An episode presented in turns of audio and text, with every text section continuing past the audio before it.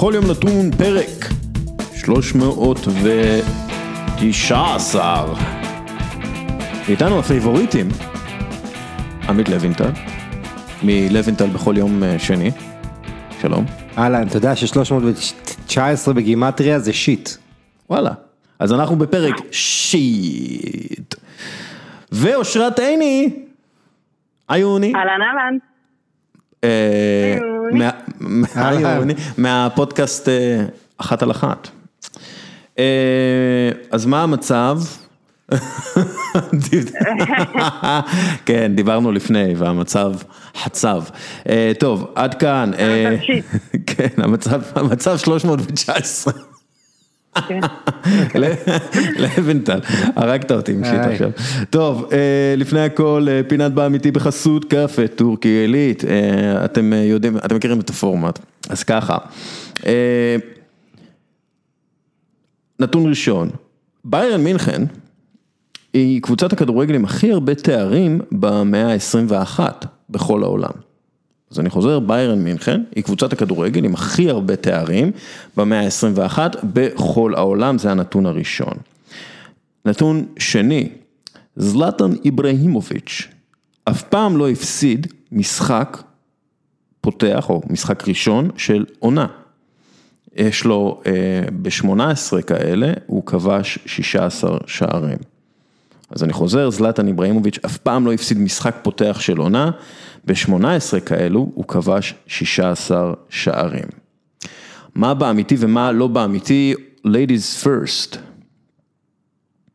קשה מאוד, אבל נשמע לי כאילו יש איזו קבוצה שאנחנו לא יודעים עליה, או לא מחמש הליגות הגדולות באירופה שכן זכתה ביותר תארים מביירן מינכן. שוב, זה נשמע לי גם הגיוני שזה נכון. אבל הקטע עם זלאטן ולא להפסיק משחק פתיחת עונה, נשמע לי יותר נכון, זה נהיה זלאטן. כאילו אני לא יכולה, דון מסי זה זלאטן כזה. כן, קשה, אני אלך עם ביירן. אתה הולך עם ביירן? יאללה, כן. אתה בטוח? לא. אני רק יודע שזלאטן פעם ראשונה, היא פעם במשחק פתיחה כבש צמד, זה עוד לא עשה עד המחזור, עד שהוא הגיע לגילו המופלג.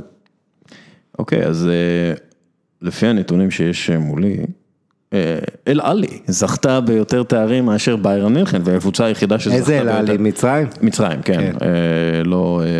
לא אל-אהלי אחרת, שיש הרבה כאלה. אז ביירן מינכן היא לא הקבוצה עם הכי הרבה תארים במאה ה-עשרים ואחת, היא מקום שני, ואכן זלאטן איברהימוביץ' בכל שנותיו אף פעם לא הפסיד במשחק פותח של עונה. לא, כשאתה מסרב בקבוצות שהוא שיחק זה לא כזה קשה כנראה. אני חשבתי אולי במלמו, אתה יודע, זה משהו כזה, אייקס, מלמו שם, אבל כן, בסדר. גם זה לא. לא נשכח, הוא משחק מ-תשעים ותשע. הוא שיחק. כן, הוא שיחק בעונות, אבל הוא לא שיחק במשחקים פותחים כל עונה. כן. ביירן מינכן, ארבעים תארים, אל-אהלי, ארבעים ואחת תארים, אל-אהלי המצרית, זה לכבוד אורי לוי, אני עושה את זה. ומקום שלישי, לינקולן, רד אימפס.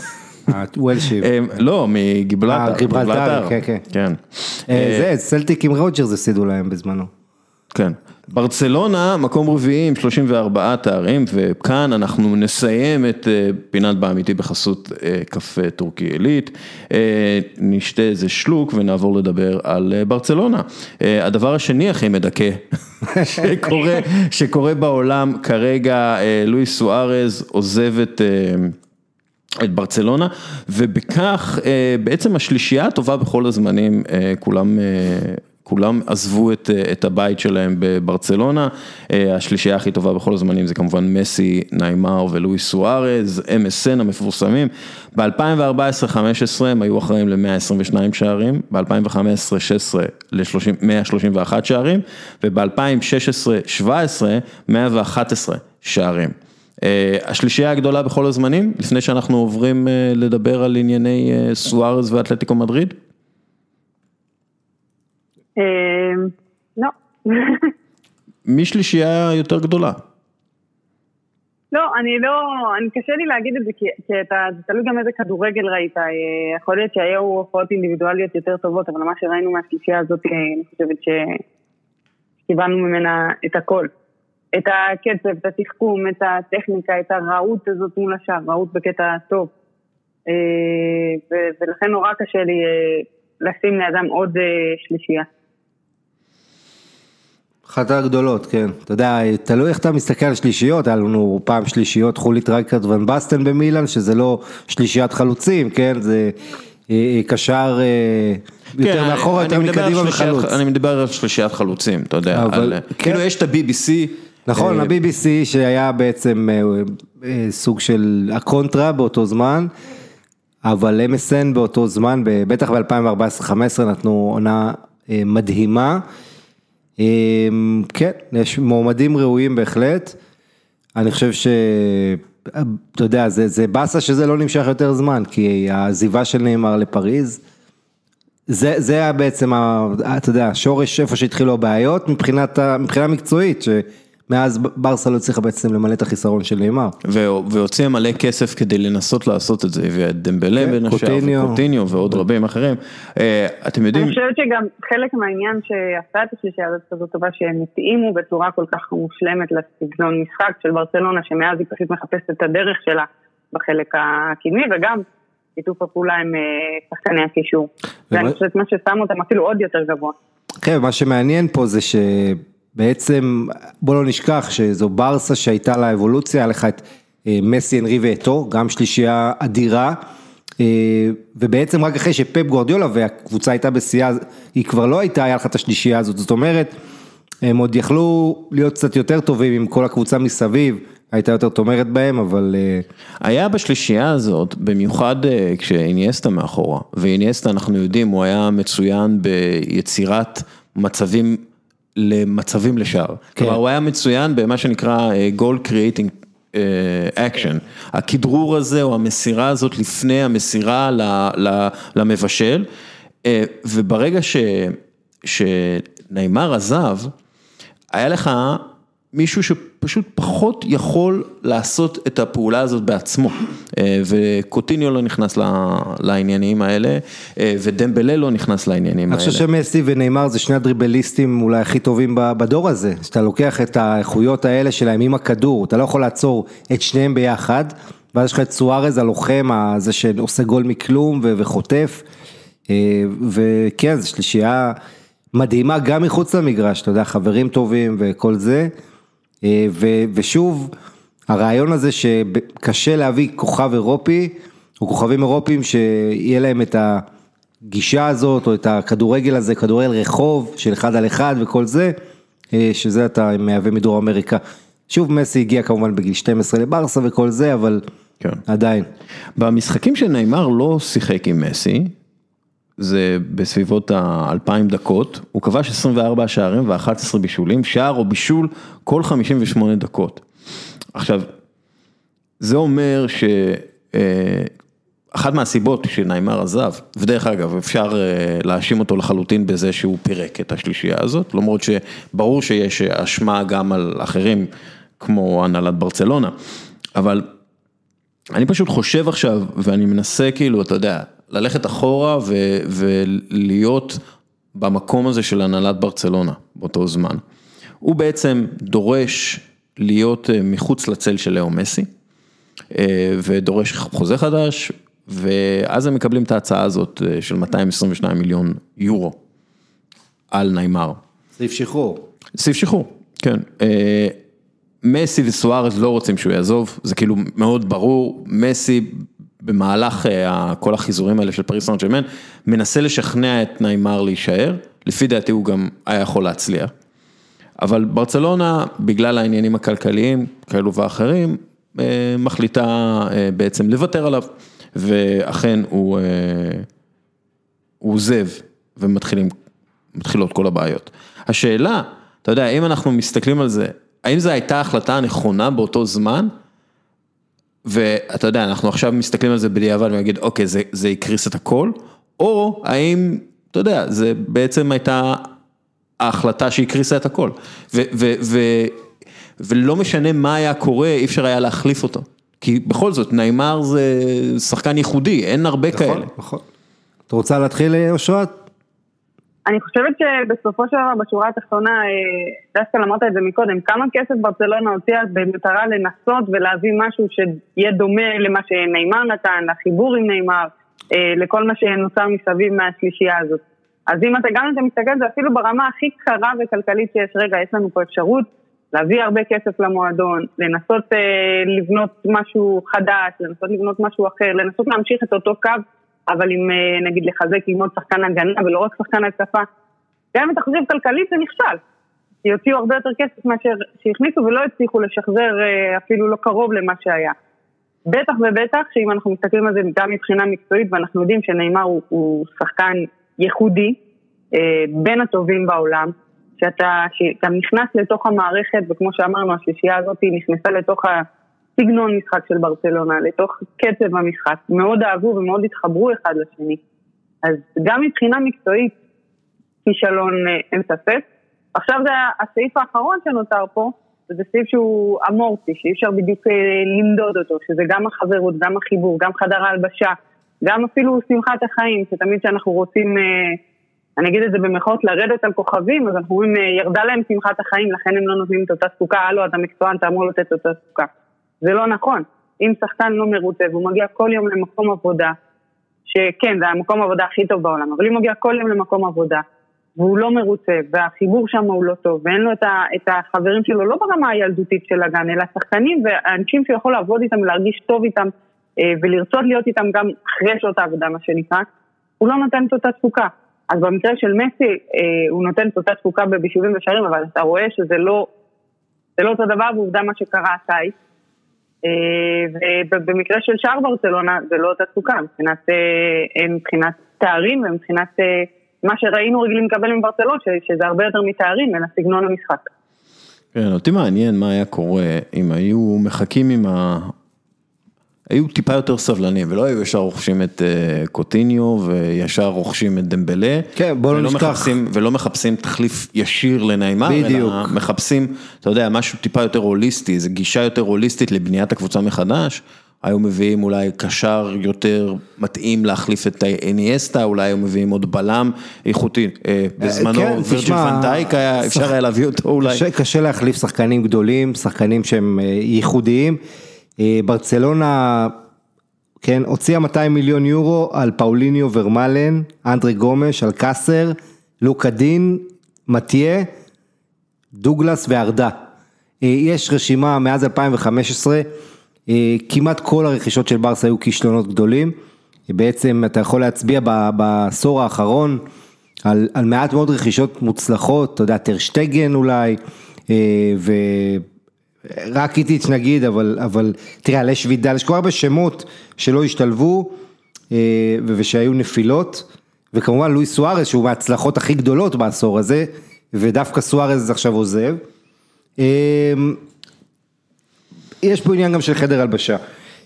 בוא, בוא לא נשכח, קודם כל, אחרי שנאמר עזב, שוב, אני מזכיר לך, רנסטו ולוורדי עבר ל-ארבע ארבע שתיים, שינה את הסגנון, כי הוא הבין שאין לו מישהו כמו נאמר, להחליף שחקנים כאלה, שוב, אף פעם לא קל, אבל אני חושב שברסה גם, אתה יודע, עשתה הרבה טעויות, כי להביא את דמבלה, שלא היה מוכן עדיין, עם כל הבעיות, ובלי ה...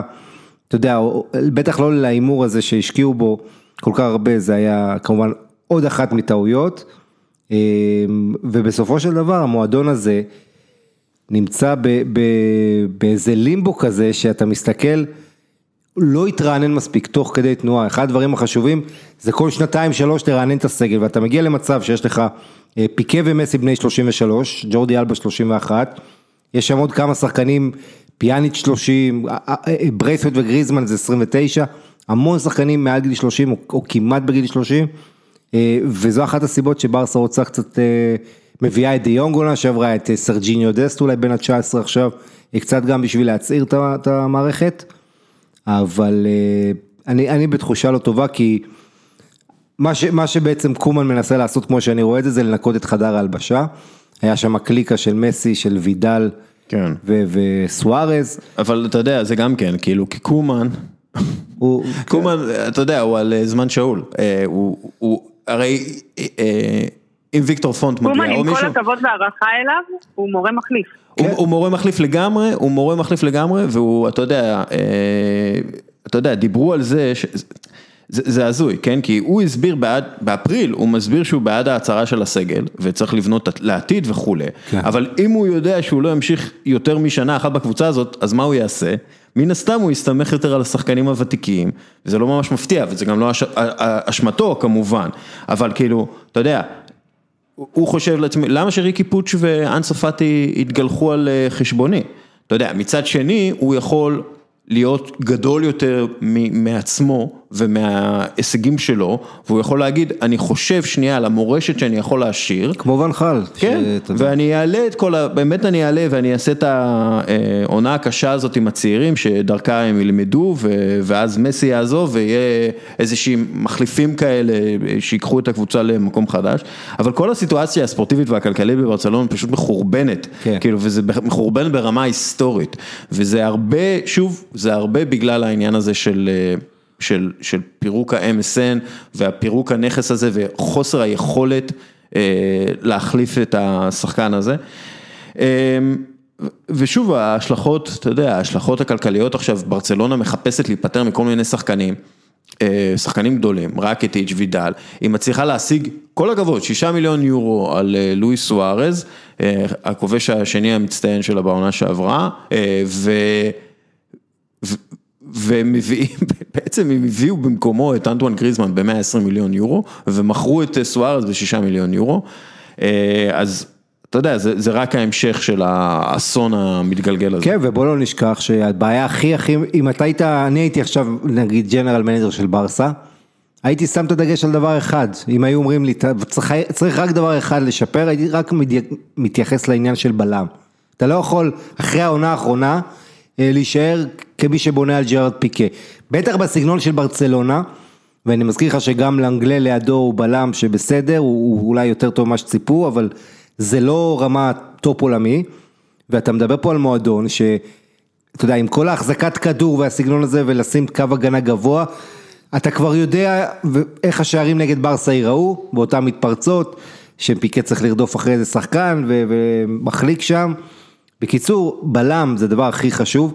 עכשיו הם מקושרים עם אנטוניו רודיגר, בלם נבחרת גרמניה, נחמד לא רע, אבל מי שראה אותו בצ'לסי זה לא זה, יש בלמים יותר טובים בשוק, ויותר בטח לברסה, ברסה צריכה לא להסתפק פחות מהטוב ביותר, אם היא רוצה לעמוד במשימות שלה. אגב, מה המנדט בכלל של, של ההנהלה הנוכחית, שבראשה עומד מישהו שגם הולך להיות מואשם בשחיתות, מה המנדט שלה בכלל ללכת קדימה, ולרכוש שחקנים, כי אם אתה רוכש שחקן ב-שלושים מיליון יורו, אתה לא רוכש אותו לשנה הקרובה, אתה רוכש אותו לכמה שנים קדימה, אז באמת כל הסיטואציה מזוויעה.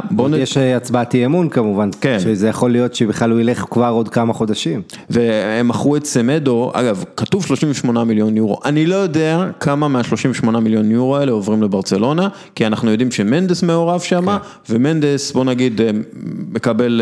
זה עסקה שלושים פלוס עשר, הפלוס עשר הולך למנדש. מרופד, מרופד.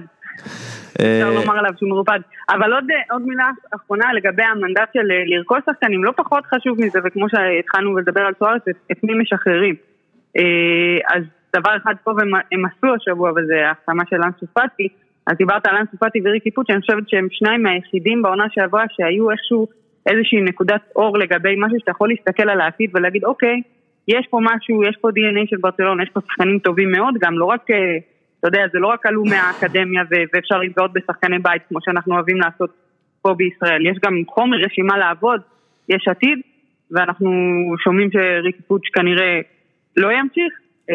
זה לדעתי אחת המכות הקשות ביותר שאפשר לאחל או לראות ממה שקורה בברצלונה בתקופה האחרונה. כי זה באמת מסמן איזשהו אובדן דרך. כן. טוב, עכשיו עם לואיס סוארס, לאתלטיקו מדריד יש איזשהו חיבור מצוין עם שחקן רכש מרכזי, ואני חושב שזו פעם ראשונה שזה קורה אחרי הרבה זמן, כאילו סוף סוף מה שנקרא, אולי הם גם מביאים את טוריירה מארסנל, ואז יש לנו החיה מחדש של הקשר אורוגוואי אתלטיקו, לפי דעתי זה בדיוק מה שהם היו צריכים לעשות, כי הם קצת איבדו את הדרך ברכש הכמעט לא קשור לאתלטיקו שהם עשו. שלוש מאות מיליון יורו על שחקנים יצירתיים ו- ו- ואחלה, אבל לא כאלה שהם הם, הם ברוח המתאימה. ולכן אני חושב שעכשיו עם לואיס סוארס ודיאגו קוסטה, אני עוד מעט תמצא צעיר שמורה יצחיק אותי. מרפאה וטרינרית. כן, עם דיאגו קוסטה ולואיס סוארס, יש להם, הם סוף סוף חזרו באיזשהו מקום להיות אתלטיקו, ומה אתם חושבים, יש להם סיכוי עכשיו לזכות באליפות? אני חושב, קודם כל, אושרת רוצה לדבר לפני, או שזה בסדר? לא, לא, בסדר. אני חושב שאתלטיקו עכשיו, גם עונה שעברה וגם עונה הזאת, זו עונת מעבר של ברצלונה ושל ריאל מדריד, ריאל מדריד בכלל לא מתחזק את הקיץ הזה, למרות שהיא מוכרת את רגילון, היא נפטרת מבייל, היא מוכרת את אשרף חכימי, ריאל מדריד בשקט בשקט והכניסה קרוב ל-מאה מיליון יורו בחלון הזה. היא הולכת לסיים את העונה הקרובה ברווח, כן, שזה מטורף. אבל זה לא, בכלל לא מטורף, כי מי שעוקב אחרי ריאל מדריד, יש לה כל כך הרבה שחקנים, בראים שעובר למילאן, אתה יודע, שחקנים שאף אחד לא סופר, לוקה יוביץ' שמחר היא מוכרת אותו, יש לה נכסים בהתנהלות נכונה של מועדון, גם כל הצעירים הברזילאים האלה, שזה אחלה, אתה יודע, שיש לך אותם, אתה יכול למכור אותם אם צריך. והכל כמובן במחשבה איך להביא כנראה את אמבפה קיץ הבא. הבעיה היא שמקצועית ריאל מדריד חסר לה ברק, חסר לה, אתה יודע, עם כל הכבוד להגעה של אודגו, חסר לה החלוץ הזה, וברסה, כמו שאנחנו יודעים, אף אחד, באמת זה, זה יותר לא נודע מנודע כרגע מה שהולך שם עם קומן, ומה שהוא מנסה להכניס, ואיפה בדיוק הוא ישלב את קוטיניו, כי קשר קצת יותר אולי אחורי, בואו נראה מה יהיה עם כל התוכניות האלה של קומן.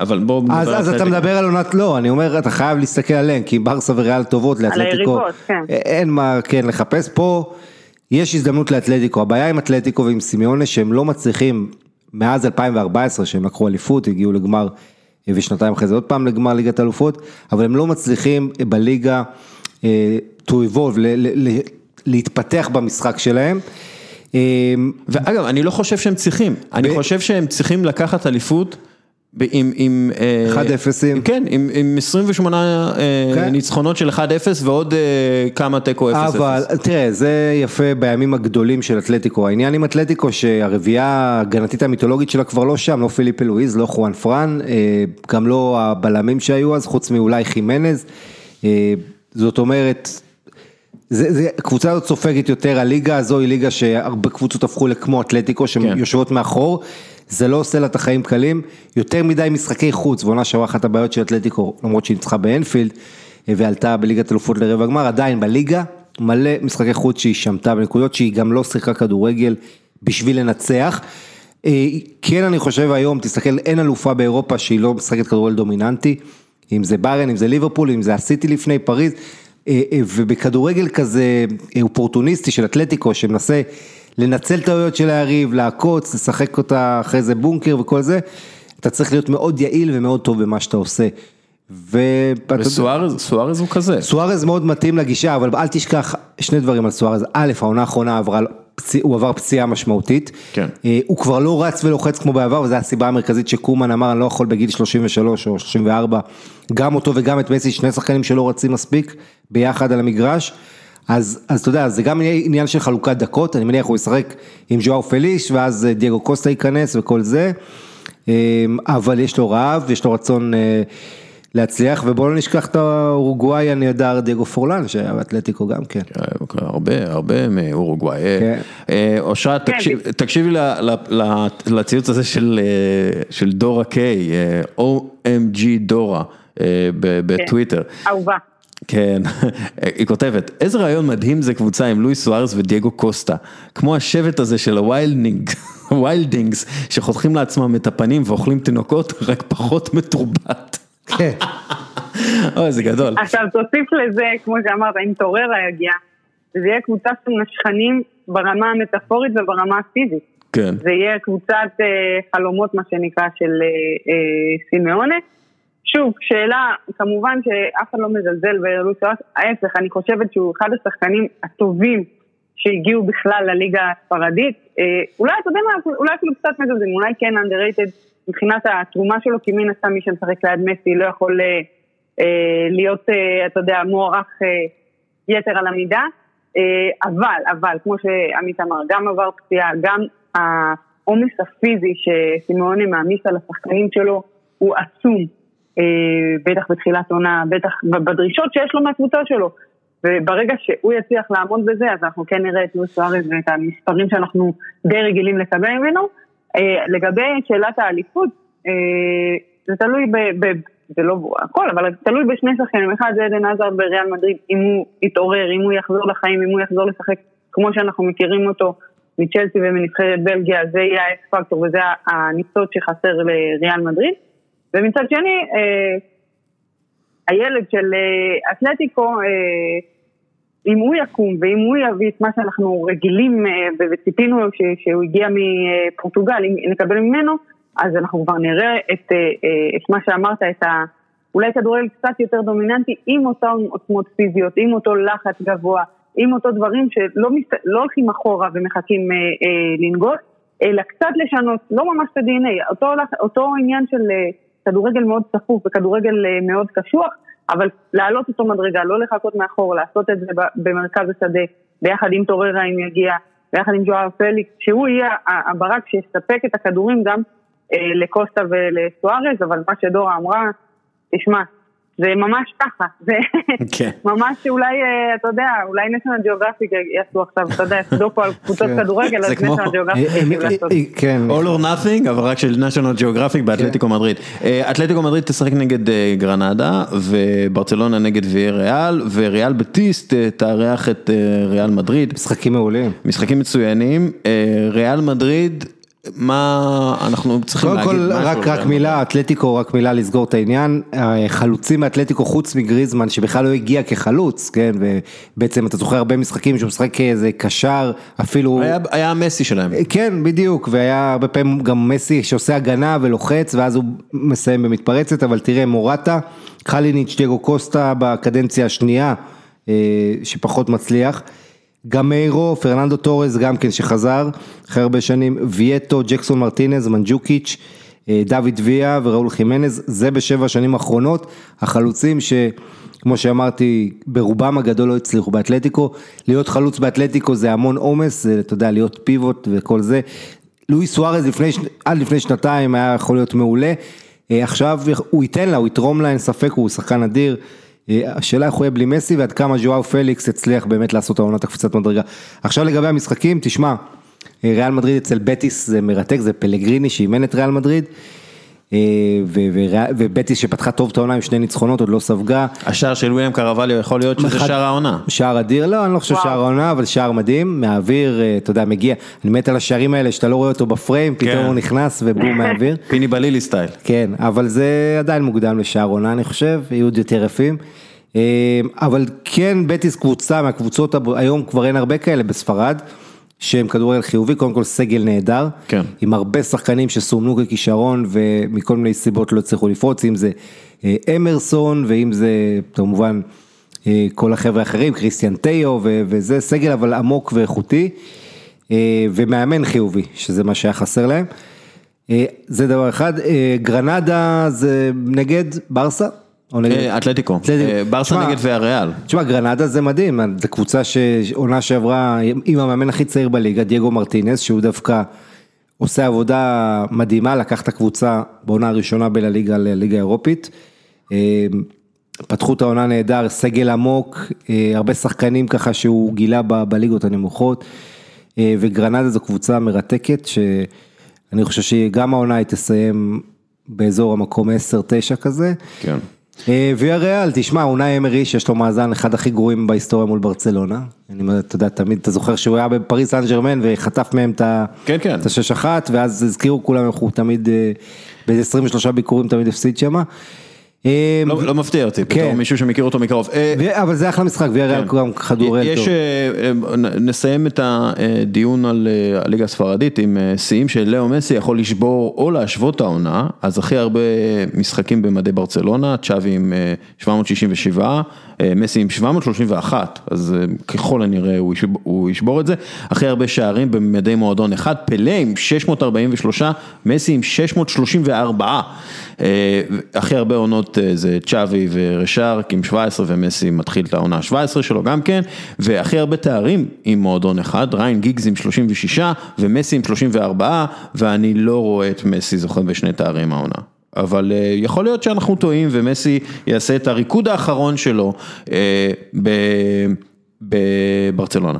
ההבדל הגדול זה שהעונה פתאום עם ברסה תיקח אליפות, זה כאילו ייראה הישג, מה שהיה נחשב עד עכשיו כמשהו טריוויאלי. מה זה הישג? זה ייראה כמו הישג הכי גדול בכל זמן. כן, אבל אל תשכח שכל עונה בעונות האחרונות, מסי בא ומדבר רק על ליגת האלופות בפתיחת עונה, כאילו הליגה הייתה, לקחו שמונה אליפויות ב-אחת עשרה עונות, ארבע ב-חמש, זה היה כאילו הליגה פחות, ריאל היו יותר חמים מהליגה, הם היו יותר חמים על אירופה, בכל מקרה, רק, רק דבר אחד בעניין הזה,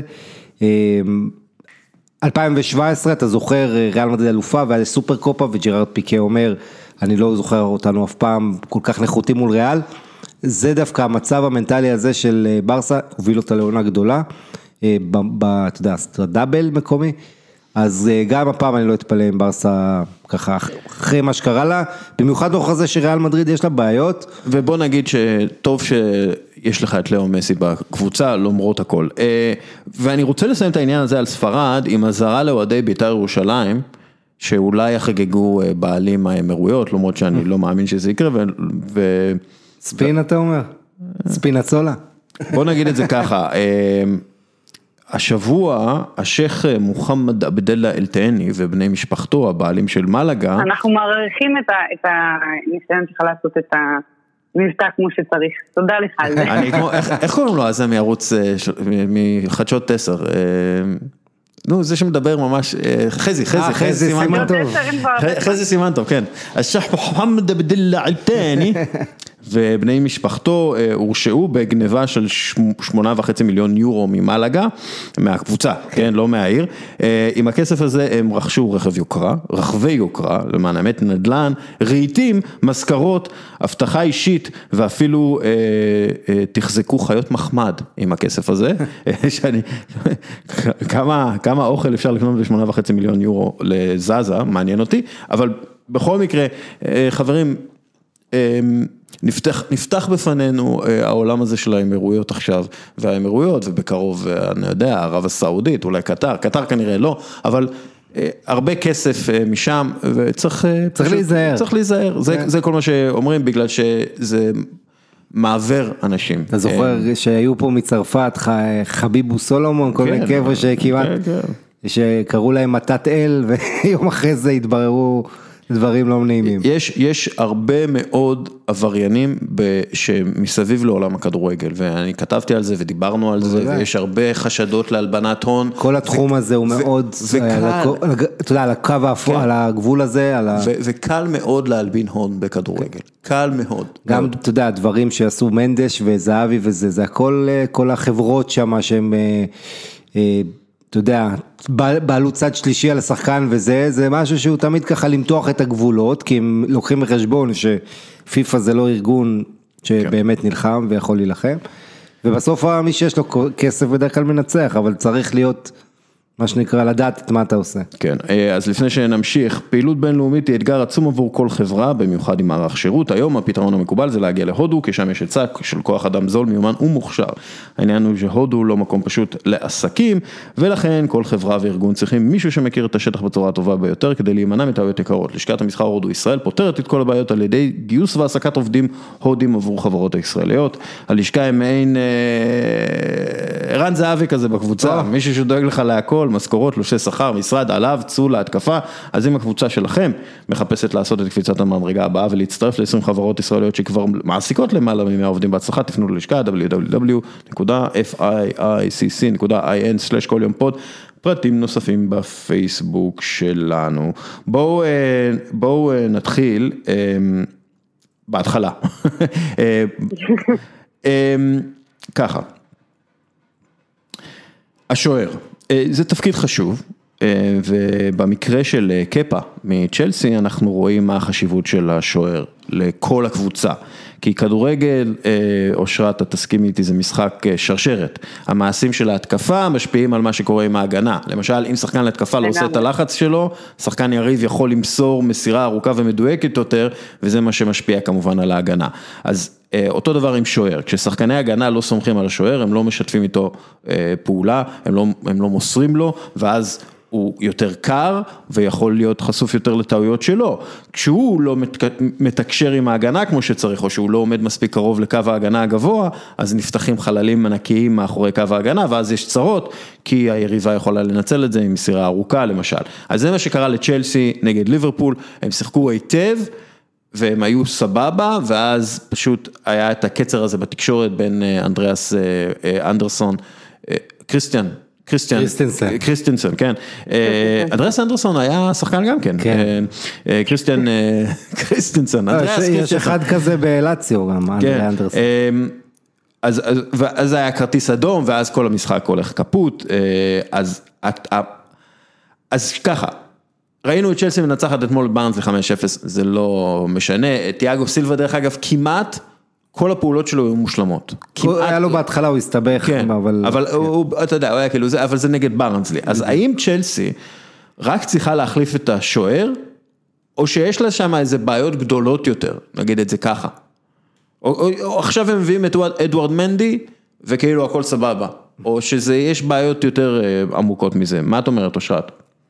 קודם כל, גם שקפה הגיע, חשבנו שמדובר ברכישה טובה, אמנם קרה מדי, אבל שוער צעיר, עתידו לפניו, שוער טוב, אז זה לא, לא מבטיח שהשוער הבא שיבוא יהיה טוב, והחלפנו את השוער והכל בסדר. כל שגם שם יצטרכו זמן להסתגלות, למרות שהזמן הזה לא ממש עזר לקפה, ובאמת, אני חושבת שזה סיפור טרגי אפילו, איך מההבטחה גדולה הפך להיות השוער פשוט הכי גרוע בפרמייר ליג. אני חושבת שאם כל זה... וכל הרכש שנוצץ מאוד בחלק עצמי, הם רוצים תארים, ותארים מגיעים דרך ההגנה.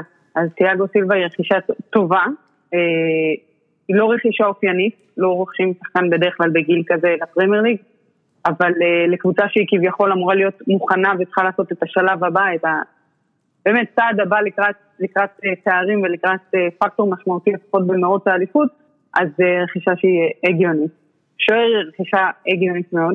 כל השאלה של המנצח ומה פרנק למפרד רוצה לראות מהקבוצה שלו, מה הוא דורש מהקבוצה שלו, כי אם, סתם לדוגמה, שחקו משחק לחץ גבוה ויש לך בלם ממש ממש טוב כמו טיאגו סילבה, אבל לא אחד שידוע ברדיפות שלו אחרי שחקנים, או אם קנטה משחק בתפקיד שפחות מתאים לו, שפחות המאמן רוצה לשחק שם כמו שהוא התבטא השבוע, ולא מצליח לבלום את ההתקפות המתפרצות כשהקבוצה לוחצת, אז זה כבר לא משנה מי יש בחלק האחורי.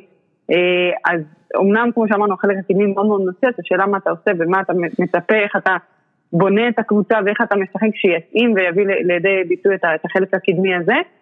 אני חושבת שההחלפה של השוער היא בלתי נמנעת פה, כי כל פעם מחדש נותנים עוד הזדמנות ועוד הזדמנות ועוד הזדמנות, אבל עם כל הכבוד, מועדון כמו צ'לסי לא יכול להרשות לעצמו להיות כל כך פגיע מאחור, ובטח לא להיות באמת, אחד השוערים, אני, ליבי יוצא אליו, אבל הוא פשוט לא טוב, זאת אומרת.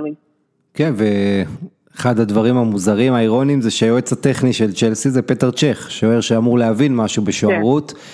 ואתה יודע, זינדין זידן שלא אמור להבין משהו בשוערות, אבל לפני שלוש שנים, פלורנטינו פרז כבר לקח את קפה, הוא היה בדרך לריאל מדריד, וזידן אמר, זה לא השוער שאני רוצה.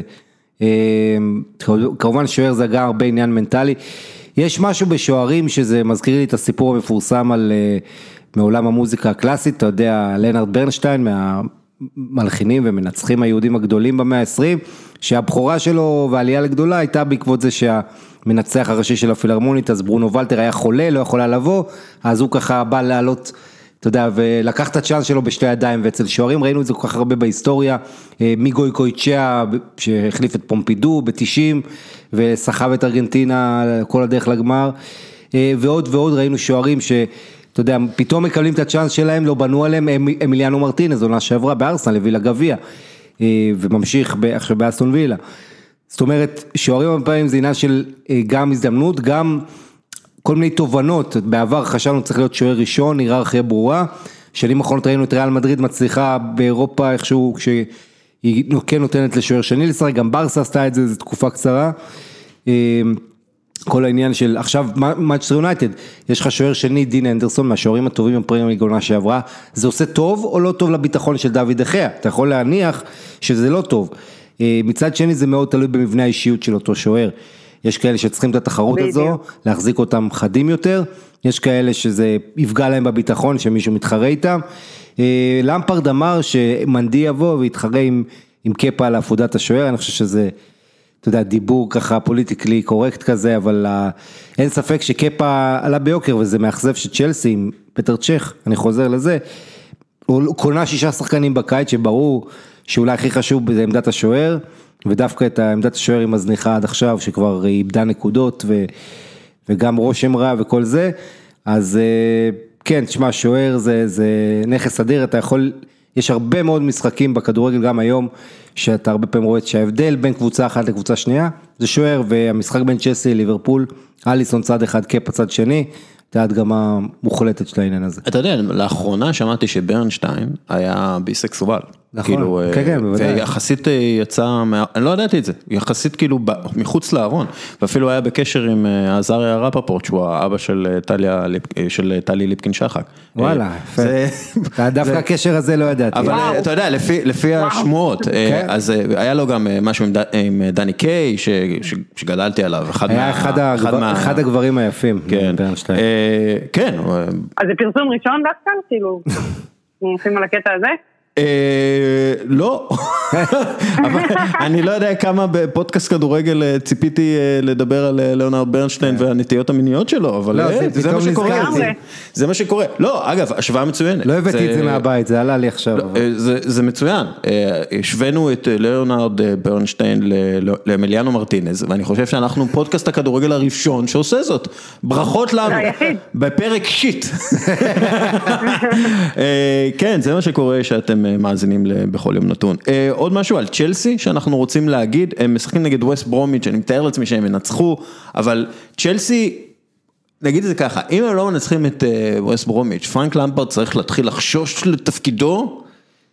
אני חושב שהוא כל העונה הזאת צריך לחשוש, כי המועדון השקיע יותר מכל קבוצה באירופה, מאתיים ושלושים מיליון פאונד עד עכשיו. ועוד לא נגמר. נכון, וברגע שיש הרבה, אתה יודע, כסף ויש הרבה רכש, יש גם הציפיות עולות, וכבר עונה, ש... עונה שעברה הוא, הוא בעצם, אתה יודע, לא היה הרבה השקעה וזה, והיה לו הרבה מה להרוויח. העונה יש לו המון מה להפסיד.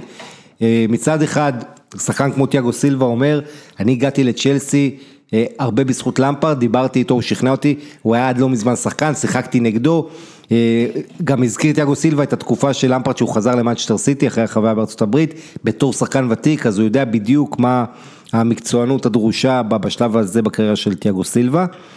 אני, אני קצת חושש מכל מה שקשור להגנה, מההיררכיה ברורה, כי יש שם הסגל, כן. אולי אם, אם אתה מסתכל על עומק איכותי, אולי הכי טוב באירופה, אבל אם אתה מסתכל איך אתה מוציא מהם את ה-אחד עשר הטובים, ואת הדברים הנכונים, ו- ואיך אתה עושה את הרוטציות וכל זה, זה חתיכת אתגר, ואני אמרתי בתחילת העונה, שאני לא אתפלם, הוא לא יסיים את העונה, אני לא יודע כן. מה יהיה. Uh, המשחק הגדול, uh, זה יהיה ליברפול ארסנל, אפשר להגיד את זה. האם, דרך אגב, האם אליסון מראה לנו בדיוק מה צריך משוער בקבוצה כמו ליברפול?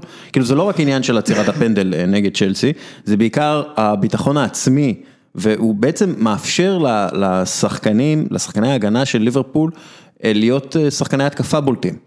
זה, זה הרבה אליסון והקשר הזה עם ונדייק, אז, אז זה אני חושב שנסיים פה את העניין הזה של השוער, מקפה, השוער הכי גרוע אולי בתולדות הפרמייר ליג, בטח ביחס לתשלום ששולם עליו, ואליסון, שכרגע אם הוא ימשיך ככה, הוא השוער הכי טוב בתולדות הפרמייר ליג. ושים לב, כל הרכישות העיקרות של צ'לסי, מקפה לשבצ'נקו, לפרננדו טורס, מעט מאוד הצלחות, כשהם שמים הרבה כסף בצ'לסי, עכשיו יש לך את הוורץ, הגרמני יקר אי פעם, שקבע שלושה אתמול, אחרי שהוא נראה קצת שייקי בתחילת העונה, ודווקא טימו ורנר נראה יותר טוב, הרבה פעמים התג מחיר הזה בצ'לסי עד היום היה כבד מדי. לקראת ליברפול ארסנל אני רוצה לשאול אותך משהו, ססק פאברגס אמר סאדיו מאנה הוא השחקן הכי טוב בליגה, מה אתם אומרים על זה? הוא באמת השחקן הכי טוב בליגה? כי אני חושב שססק יודע על מה הוא מדבר. מה את אומרת, רושת? אני חושבת שהוא מאוד רוצה לשחק לסידו ולשחק איתו, ובגלל זה הוא אומר, זה אומר את זה מנקודת מבטו, אני חושבת שהוא אחד השחקנים המשפיעים ביותר, שחקן כזה שאתה יכול לסמוך עליו שתקבל את התפוקה שלו גם עם הקבוצה טובה וגם עם פחות טובה, שחקן שיעשה את הפעולה הלא צפויה, שחקן ש, שבדרך כלל אנחנו, הוא מאוד יעיל, כיף לראות אותו, זה לא שהוא שחקן איזשהו אפור או משהו כזה חס וחלילה, אבל הוא גם, הוא גם כיף לראות אותו והוא גם מאוד יעיל, זה שילוב שבדרך כלל אנחנו לא מקבלים משחקנים, ואני, אני, אתה יודע, אני תמיד הולכת עם, עם הג'ינג'י, עם דבריינה, אבל כביכול סס כאילו מתחרה איתו על התפקיד, אז הוא לא, זה לא שהוא לא יפרגן, אלא הוא רוצה לשחק יותר עם שחקן כמו מאנה, ולבדעתי בגלל זה הוא אמר לדגן שחקן. כן, מעניין, ש... אתה חושב על דבריינה קודם כל נבחר לשחקן העונה. כן, באנגליה. כן, וסאדיו מאנה, תראה, הבעיה עם ליברפול שאתה יכול להגיד גם על מאנה וגם על סלאח באותה מידה שהם underrated. ומוחמד סלאח מאז שהוא הגיע לליברפול, בעקביות שלו, ביכולת שלו, הוא אדיר, והוא לא מקבל מספיק קרדיט, ואותו דבר סאדיו מאנה, אני חושב שמאנה... אדיר גם ביכולת שלו להגיע למשחקים גדולים, גם ביכולת שלו לחשוף יריבות בצורה ששחקנים אחרים ויריבות אחרות לא עושות את זה. למשל, יש לך מגן ימני טוב, עד שהוא פוגש את סאדיו מאנה ומאנה מתעלל בו, ועושה צחוק משוערים גם, יכולת אתלטית, ובעיקר, אתה יודע, המנטליות שלו, האיש הזה, סאדיו מאנה, לא מעניין אותו פיפה, כל הדברים אחרים שמעניינים כדורגלנים, הוא באמת איש של כדורגל, בחור צנוע, אחד הדמויות הלבביות, ואני חושב שזה קשור לגישה, אם אתה רוצה להצליח, תהיה מרוכז בעבודה שלך, ויהיה טוב. הביאו את דיוגו ג'וטה, שיהיה בעצם תחרות לסלח ומאנה, ואולי פרמינו. פרמינו, כן. כי דיוגו ג'וטה הוא סוג של סלח ומאנה, כאילו בתפקוד שלו, וזה יהיה מעניין לראות איך זה הולך להשפיע על הכימיה בין השלושה האלה, כי הם היו, אתה יודע, די בטוחים בהרכב. גם מינמינו אולי, אתה יודע, אם הוא יצליח... כן, אבל מינמינו, אני, אתה יודע, מינמינו וז'וטה הם שני שחקנים שהגיעו כדי להיות מחליפים באיזשהו מקום. השאלה אם דיאגו ג'וטה, שהוא צעיר ואתה יודע, שאפתן ורוצה להיות בהרכב, אם זה הולך להשפיע איכשהו על הכימיה הזאת שנוצרה בין השחקנים. זה, זה מעניין, אתה יודע. אני, אני לא, הייתי, לא הייתי שוללת איזשהו אה, שינוי אה, שיטה, יחד עם אה, אה, טיאגו שהגיע, ויחד אה, עם אה, ג'וטה, אני לא הייתי שוללת עם זה שאתה יודע, קלופ מנסה אולי להביא איזשהו משהו חדש, אני כבר כל הזמן אוהב אה, לשנות ו- ולהמציא, ולה, אפילו גם בתוך המערך הזה לשנות איזושהי אה, שיטה אחרת, לא הייתי שוללת שזה גם אחת האפשרויות, אנחנו רואים שליברפול מתחזקת ב- בשתי עמדות, שכביכול היא הייתה די טובה בהם, יותר בקישור היא הייתה יותר צריכה, אבל לא יודעת, יש לי חושה לקשרים כאלה, גם הג'ינג'י וגם טיאגו, ואתם יודעים כמה אני אוהב אותם. טיאגו בעיניי יכול להיות רכש העונה, תשמע, זה מדהים, קודם כל מחצית ראשונה שלו בליברפול, הוא נוגע הרבה בכדור, והוא מדהים, והוא הופך אותה ליותר למנצ'סטר סיטי כזאת, את ליברפול מבחינת דומיננטיות במשחק, זה רכש אדיר, אבל בוא נראה, לטיאגו היה בעיה אחת בעשור האחרון, זה הרבה פציעות. ואתה יודע, פתאום הוא יכול להיעדר כמה חודשים. שים לב על מה קורה בליברפול. שוער אליסון, פביניו, פירמינו, טיאגו, שאתה גם, אתה יודע, בא מבית עם ברזילאי. מה זה, הוא ברזילאי, הוא נולד בתרבות הברזילאי. כן, מזיניו, אבא. וג'וטה, זאת אומרת, אתה מביא פה לתוך הקונטקסט החברתי הזה, עוד מישהו שירגיש בבית, עם כל מה שקורה שם. כאילו קליקה פורטוגזית. כן, ובנוסף לזה, אתה יודע, זה, זה סוג של משהו שהיית מצפה לראות בפורטו, ופתאום אתה רואה את זה בליברפול. או בוולפס. או בוולפס יש עשרה, אחרי ג'וטה שהלך יש עשרה פורטוגלים בוולפס. והביאו את סמדו, אתה יודע, חייבים לעזר. אבל בליברפול, רק אני אסיים את העניין, אתה יודע, בסופו של דבר קלופ חשב איך הוא מוריד מהעומס של השלישייה הקדמית, כי העומס האדיר עליהם לשחק בכל המסגרות ברמה הגבוהה, בטח מדרישות הלחץ הגבוה שלו, והגגן פרסינג וכל זה, אז הוא חייב עומק, אז הוא מביא את מינמינו וג'וטה, ו... וגם יש לו צעירים קצת, ריין ברוסטר ואחרים, או... איך קוראים לו, קרטיס ג'ונס, בקיצור, ליברפול נראית אש, ואתה יודע מה, לא, לא הפתעתי עם כל אליפות אירופה עונה, אחרי הפסקה של שנה. ארסנל, אפרופו ברזילאים רבים, גם ארסנל מגיע עם, ארסנל ברזילאים רב, אבל השחקן הכי חכם, שאני, לפחות בתחילת העונה, זה בוקאיו סאקה, הוא פשוט שחקן שאתה רואה איך הוא זז על המגרש, הוא ילד בן תשע עשרה, והוא יודע למצוא את השחקנים בין הקווים, עם מסירות עומק, הוא יודע למסור מסירות, באמת, הוא שחקן פנטסטי, ואני לא אומר את זה רק כאוהד ארסנל, הוא פשוט שחקן פנטסטי, ואם הוא בצד שמאל, בשלוש, ארבע, שלוש האלה, אני כאילו סומך על צד שמאל שהולך לייצר לי דברים. לא יודע מה הולך לקרות בצד ימין, לא יודע מה ביירן יעשה, לא יודע מה מייטל ניילס יעשה, לא יודע. אני יודע אבל שסאקה הולך לשים שחקן מול שער, או שחקן מול שחקן הגנה, שכל מה שהוא צריך זה לעבור אותו ולמסור לאובמיאנג או לקזט.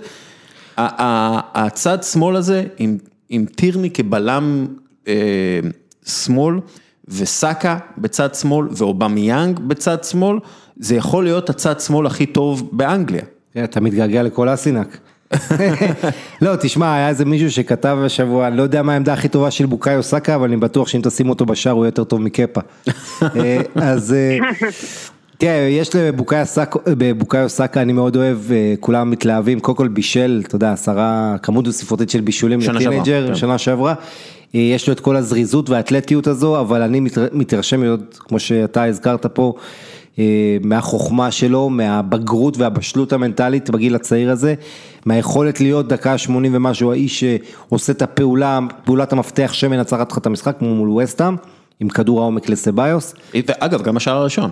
כן. השער הראשון זה גם כן הוא. נכון, ואתה יודע, הוא במיין גם, אל תשכח, בר בעצם הרבה פעמים לצד הזה, משם הוא בישל אל הקזט, זאת אומרת, זה גם עוזר, ובהחלט, תשמע, אני לא יודע, אני, בסוף אני אתחיל לפתח ציפיות מהקבוצה הזאת. יהיה לנו... אז אני אצג את הכל השפוי וזה שלא אוהב את ארסנל. כן, בהחלט, יש מה לצפות ולאהוב סאקה. אני חושבת ש...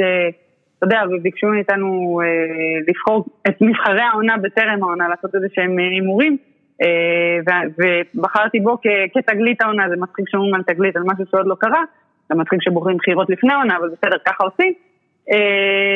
מסיבה אחת פשוטה, ודווקא אתה אמרת את זה, הוא נראה שלם ובוגר בקבלת ההחלטות שלו, בקבלת, בפעולות שהוא עושה, במשהו, הוא גם טוב במה שהוא עושה, אבל הוא גם עושה את זה מתי שצריך ואיך שצריך, ולכן אני גם מסכימה עם כל האופטימיות וכל המחמאות שהפכתם עליו, ואני לא נתחתם עליו. כמה יפסידו לליברפול? חמש אפס, שש אפס? תראה, קודם כל, בעיניי השחקן שהכי הרשים אותי בשני המשחקים הראשונים, דווקא גבריאל, כי כל העונה שעברה, ובכלל העונות האחרונות, ארסנל הנקודת תורפה, הייתה בהגנה עם דוד לואיס וכל השטויות האלה, ובייחוד במשחקי חוץ, והנה יש לך פתאום מישהו ש... גם נראה פיזית מוכן לפרמייר ליג ו- ומנטלית שמה, אה, בינתיים טוב מאוד, יכול להיות שיהיה לו נפילה מול ליברפול, זה רמה אחרת של, אתה יודע, פתאום אתה מתמודד עם מטוסים האלה, אתה יכול להיות לו טראומה, אין ספק, אה, סימן שאלה זה וויליאם סליבה, שעדיין לא שיחק, אה, והבנתי שארטטה בעצם אה, דואג לו גם בגלל שהוא פספס המון משחקים עם פציעות בעונה שעברה, פציעות שריר, והוא לא רוצה להכניס אותו מהר מדי ו- ולסחרר את פציעות וכל זה, אבל אני מאוד מאוד מחכה לראות מה סליבה שווה. כן. בינתיים אנחנו עם רוב הולדינג שם. כן, שאגב הוא לא רע, רוב הולדינג. והיה לו קטע מול פולאם שהוא היה הולדינגניו. כן. גם כן ברזילאי. ההפרש שערים הצפוי בפרמייר ליג, ה-אקס ג'י הצפוי בפרמייר ליג אחרי שני מחזורים, זה ליברפול ארבע נקודה שלוש, הכי טוב בליגה, ואברטון שלוש נקודה שמונה. עכשיו, אברטון, שני דברים. החלוץ שלהם דומיניק קלוורט לוין לוין קלוורט לוין, ככה הם קוראים לו קלוורט לוין, אתה רואה את זה, אתה קורא את זה לוין, אני קרא, זה לוינטל, הוא נראה גם קצת זה, אבל אנצ'לוטי אמר שהוא הושיב אותו בעצם מול סרטונים של פיפו אינזאגי, כדי לראות איך לכבוש בנגיעה, ועכשיו אתה חושב על זה, פיפו אינזאגי תמיד כאילו, הוא בעיקר כבש בנגיעה, כי אם הוא היה מנסה לגעת עוד קצת בכדור, הוא היה מעבד אותו, אבל, אה, אה, אז זה דבר אחד, ודבר שני, אברטון משחקת כדורגל אנגלי מודרני, עם הרבה מאוד הרמות, ועם החלוץ הגדול הזה, שמגיע ונוגח, אה, שכובש שלושה שערים ב, בשש נגיעות בערך ברחבה, כן. זה... זה אנחנו, יש פה איזה סיכוי לאברטון טופ ארבע, כי נכון, אנחנו מתלהבים יותר על המידה, יכול להיות מתחילת עונה יחסית קלה מבחינת המשחקים, אבל עדיין, חמאס רודריגז נראה אדיר, לואי נראה כמו אינזאגי רק בגוף של דנקן פרגוסון. רישרליסון עוד לא הגיע. ורישרליסון, למרות שהוא ככה ככה ככה בפעולות התקפיות מכריעות, הוא כן מייצר דברים. אז, ויש להם את אלן וקישור חזק מאוד עם דקורי גם כן. וגם מגנה לא רעה, כלומר, זה, זה, ויש להם את אנשלוטי, כן? זה, זה, בכל זאת אחד מהמאמנים הטובים במאה ה-עשרים ואחת. אז מה אנחנו מצפים מאברטון? אושרת? אתם מנצחים פעמיים חמש שתיים ברציפות, זה משהו שאנחנו לא רגילים... פעם אחרונה שזה קרה ב, שהם כבשו חמישה שערים ו, או יותר בשני משחקים רצופים, זה ב-אלף תשע מאות שישים וארבע. תשעים וארבע. שישים וארבע. שישים וארבע. טוב, שיעשו את זה בליגה, בליגה בליגה. כן, זה היה גביע הליגה אתמול, זה? כן, כן. לא כל כך... כן, אז זה כבר משהו מפתיע. אנחנו רואים אותם, בטח עם אלן ועם חמאס, מייצרים כל כך הרבה מצבים. אלן כל הזמן דוחף את הכדור קדימה, דוחף את הקבוצה קדימה, ונותן איזושהי עוצמה במרכז המגרש. אתה יודע, אבל אתה מסתכל על ההגנה, ואתה אומר, וואלה, גם ההגנה, כאילו משהו מתחיל להתחבר, אבל זה עדיין לא ברמות הגבוהות ביותר של הפרמייר ליג, זה עדיין צריך... להיבחן לאורך זמן, וכמו שעמית אמר, נראה אותם ממשיכים ועושים את זה גם אה, בליגה, אה, ואתה יודע, לא נגד ווסט-ברום, אלא נגד קבוצות קצת יותר חזקות, ואז נוכל לראות אם, אם אפשר לדבר עליה בכלל אה, כמועמדת לטופ פור, אבל אין ספק שזה נראה טוב, אתה יודע שאנצ'לוטי הגיע הרבה רימו גבה, אנחנו גם לראות את זה במועדני פאר. רימו גבה, אנצ'לוטי, הבנתי, הבנתי. תודה.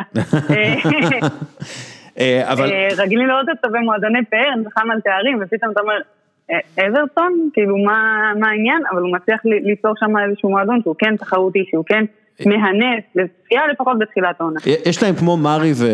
ויוקיץ', יש להם את המרים נוגח, את הצמד הזה, מרים נוגח הכי טובים. יש להם לוקדין. ש... ש... נכון, גם לוקדין, אבל אני חושב על הרמות האלה של חמאס, המדויקות האלה, לראש של לוין, זה, זה התקפה. כן, השאלה היא פה, אתה יודע, עקביות, כי היריבות שלה עד עכשיו, בואו לא נשכח, הטוטנהאם של מוריל עם כל הבעיות שלה והסימני שלה, וווסט ברום, שקבוצה אולי הכי חלשה בליגה, תרף יתחילו המבחנים, ואז אנחנו נדע, יהיה לנו נייר לקמוס יותר טוב. כן, טוב, ברייטון, מנצ'סטר יונייטד, זה מוקש למנצ'סטר. עכשיו, מנצ'סטר דיברת עליה בלוינטל בכל יום שני, איך קראו? סגיב, סגיב רדה. אבל אני אגיד את זה שוב, אולי גונר סולשייר, מאמן מתאים מבחינה תרבותית וחברתית למנצ'סטר יונייטד, והבעיות של מנצ'סטר יונייטד לא בהכרח קשורות אליו, זה קשורות להנהלה, שאכפת לה יותר מכסף מאשר ניהול ספורטיבי נכון וכל הדברים האלה, אבל אם אני מנצ'סטר יונייטד, אין מצב שמאוריסיו פצ'טינו מחכה בחוץ, כמו המים של פבלו אסקובר, ואני לא מביא אותו, באמת, אני, זה, זה, זה, אני פשוט, פצ'טינו מתקשר אליו, בוא, פשוט בו, ומאוד, ואם מנצ'סטר יונייטד מפסידה נגד ברייטון, אנחנו שוב, שוב נשמע את הקולות האלה, ועכשיו שיחה על גולים, אוקיי? השבוע במחזור ליגה נשבר שיא הכיבושים למחזור עם עשרים קבוצות, ארבעים וארבע שערים, בואו נפתח דיון על העניין הזה. עד כה שוחקו שמונה עשרה משחקים בפרמייר ליג, בהם נכבשו שישים ושבעה שערים, שלוש נקודה שבעים ושתיים שערים למשחק, ממוצע שערים למשחק בפרמייר ליג בחמש שנים האחרונות זה שתיים נקודה שבע, שהעונה הכי פוריה היא שתיים נקודה שמונה. אז מה קורה פה? או שהסטטיסטיקה תתיישר? היא תתיישר. אוקיי, זה פשוט מדגם קטן. לא, אבל אנחנו כן רואים, מה, יותר טעויות בהגנה, או שחקנים יותר טובים בהתקפה, כלומר, כן קורה פה איזה משהו, כי אנחנו ראינו את זה גם בליגת אלופות, שמונה שתיים, ועכשיו בגביע הליגה באנגליה, כלומר, ובכלל, בכל אירופה, חוץ מבספרד, אנחנו רואים איזושהי עלייה בכמות השערים במשחק. כי העלייה, תראה, הרמה של האימונים ושל התיאום, ויכולות ההתקפיות... השתפרה מאוד, בטח בקבוצות הגדולות, תראה ביירן מינכן שלו מפרקת בלי הכרה, גם באנגליה זה ככה, עם סיטי וליברפול וקבוצות אחרות, לידס כמובן, יש פה שני, שני עניינים, אחד זה עניין של גישה, כשיש לך גישה כמו של מרסלו ביאלסה, של להחזיק את הכדור, של לשלוח חמישה שחקנים לרחבה בהתקפה, זה אחד הדברים החשובים, כמה שחקנים אתה מביא לאזור המסוכן, כי, כי זה פונקציה ישירה בין זה לבין כמות השערים שתכבש, שתכבש, אז זה דבר אחד, ודבר שני, אתה יודע, ולעומת זאת גישה, כמו בספרד, שכמעט אין שחקנים ברחבה ואין גולים גם, אז דבר אחד, דבר שני, האיכות, תשמע, יש לנו פה א' ברמה פיזית, אתה יודע, גם מגמות של סטורמינג, של פריודיזיישן, דברים שאנחנו רואים במשחק, שאתה יכול פתאום בעשר דקות לראות חמישה גולים, ופתאום קבוצה, אגב זלצבורג, שהיו השבוע בארץ מול מכבי, זו קבוצה שיודעת לעשות את זה, פתאום אתה רואה את כל השחקנים של ה-עשרים מטר מהשאר, יודעים לשחק דברים שאולי פחות ראית בעבר, כל הקצב, כל העניין של, ראינו גם את טוטנאם נותן חמישייה בסאות'המפטון, בסופו של דבר זה גם עניין של הגנות, אם הגנות הן יותר טובות. אושרת, יכול להיות שבגלל קדם עונה מאוד קצר, אז יש הגנות פחות מתואמות, ולכן יש הרבה יותר שערים בתחילת העונה? חד משמעית, כן, אני חושבת שעניין התאום זה משהו שנוצר הרבה מאוד מתרגול ומשחזור, ואתה יודע, ומאימונים טקטיים, אפשר להגיד אפילו משעממים שנעשים, אתה יודע, במהלך טרום עונה, אתה עושה שני אימונים ביום, אימון אחד עצים, אימון אחד שהוא יותר מחשבתי, יותר טקטי, וזה היה חסר מאוד. ועוד נדבק נוסף שיש, שאנחנו, זה קרה אמנם גם בסוף העונה שעברה, אבל גם עכשיו אין קהל במגרשים, אנחנו נחזור לזה עוד פעם ועוד פעם, אנחנו בתור אלה שרואים את זה מהטלוויזיה, שומעים את זה עם קהל מוקלט כמובן, ועם רעשים כאלה, הסתכלו על תוצאות של משחקי אימון. לא סתם אין כמעט משחקי אימון שנגמרים ב-אפס אפס, ויש הרבה מאוד שערים. זה האווירה, זה אין צלחת ותמתח ואין את הקהל הביתי ואת הקהל חוץ, וזה חסר מאוד במגרש. אנחנו כצופים, אנחנו לא מרגישים את זה, כי אנחנו מקבלים משחקים אינטנסיביים ובקצב טוב. לא ראינו איזושהי ירידה בקצב. כמובן שאנחנו נהנים מהרבה גולים, אבל אנחנו נשים לב שיש גם הרבה מאוד גולים של חוסר תיאום בהגנה, כמו שאמרת. ושל קבוצות חלשות, ווסט ברומיץ' ופולאם, זה לא בטוח שהם ברמה. מסכימה. תמשיכי. זה בגדול העניין, כמה סיבות לזה. אני חושבת שדרך טרום העונה, אנחנו גם נראה את האפקט שלו בהמשך. בדרך כלל במחזוריות שבונים של קבוצה, אנחנו רואים ירידה בכושר בסביבות ינואר או פברואר. הרבה קבוצות גם בונות את זה בכוונה, ובאמת אפילו אפשר לומר במרכאות זורקות משחקים בתקופה הזאת כדי להוריד מהעומס. ואנחנו נראה את זה מגיע הרבה יותר מוקדם השנה. כל עוד יהיו ליגות, אני נחריג רק את הליגה הישראלית, אז יהיו ליגות. ועוד סיבה זה לידס. כל משחק ארבע שלוש. אתה יודע. מטורף. זה גם כן לפי דעתי הקבוצה הראשונה שכובשת, במשחקים שלה יש איזה ארבעה עשר שערים. כן, מאז שישים ושתיים, שוולף זה היה שתים עשרה שתיים הפרש שערים, כעולה חדשה. קיצה, אנחנו בסיקסטיז, זה מה שאומרים פה. לגמרי. משהו שלא לקחנו בחשבון זה את העניין הזה של העומס, שיכול מאוד להשפיע על הריכוז של השחקנים, ואולי גם על ממוצע השערים. יש כאילו, אוקיי, יש, יש קבוצות שיש להם גביע ליגה, ליגה, ליגת אירופה, ליגת אלופות, גביע, משחקים בינלאומיים של השחקנים שלהם, בנג, בנג, בנג, כאילו, אין שבוע בלי שני משחקים, ו, ו, ולא נראה שאף אחד הולך לוותר על המשחקים, זה, וזה רק בגלל עניינים כספיים, מסחריים, לא ספורטיביים. ברור, למה, למה זלצבורג מכבי בכלל שוחק ספורטיבית היה לזה ערך? זה הכל היה בגלל הכסף של ליגת אלופות, קפיטליזם. אז כן, אלוהים ישמור, אבל שנאבד את הכסף מגביע הליגה, אתה יודע, זה ככה. ועל מי זה נופל בסופו של דבר, כשאנחנו מסתכלים על זה? על השחקנים, שצריכים גם להקריב את הבריאות שלהם, וגם, או... גם בעצם להקריב את המשחקים, כלומר להגיד, את זה אני לא משחק, את זה אנחנו לא ננצח, וזו סיטואציה מופרכת לפי דעתי שהרשויות, ההתאחדות ואוופה, ההתאחדויות בכלל ואוופה, לא, לא עשו מספיק כדי לטפל בזה, אבל... אבל זה אולי דבר טוב שיצא מהקורונה, כי העונה הקרובה... אני בספק, כי מה אפשר היה לעשות? אפשר היה, לא יודע, כאילו להעביר את ליגת האלופות, כמו שדיברנו בתחילת... אה, לא דיברנו על זה בפודקאסט, דיברנו על זה לפני.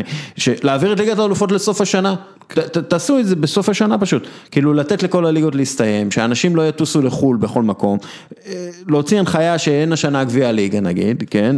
להוריד משחקי גומלין מגביעים, הפסקות שתייה שאפשר לעשות, חמישה חילופים, לא לתת את האפשרות לקבוצ... לליגה כמו הפרמייר ליג, לבטל את העניין הזה של הפסקות שתייה וחמישה חילופים.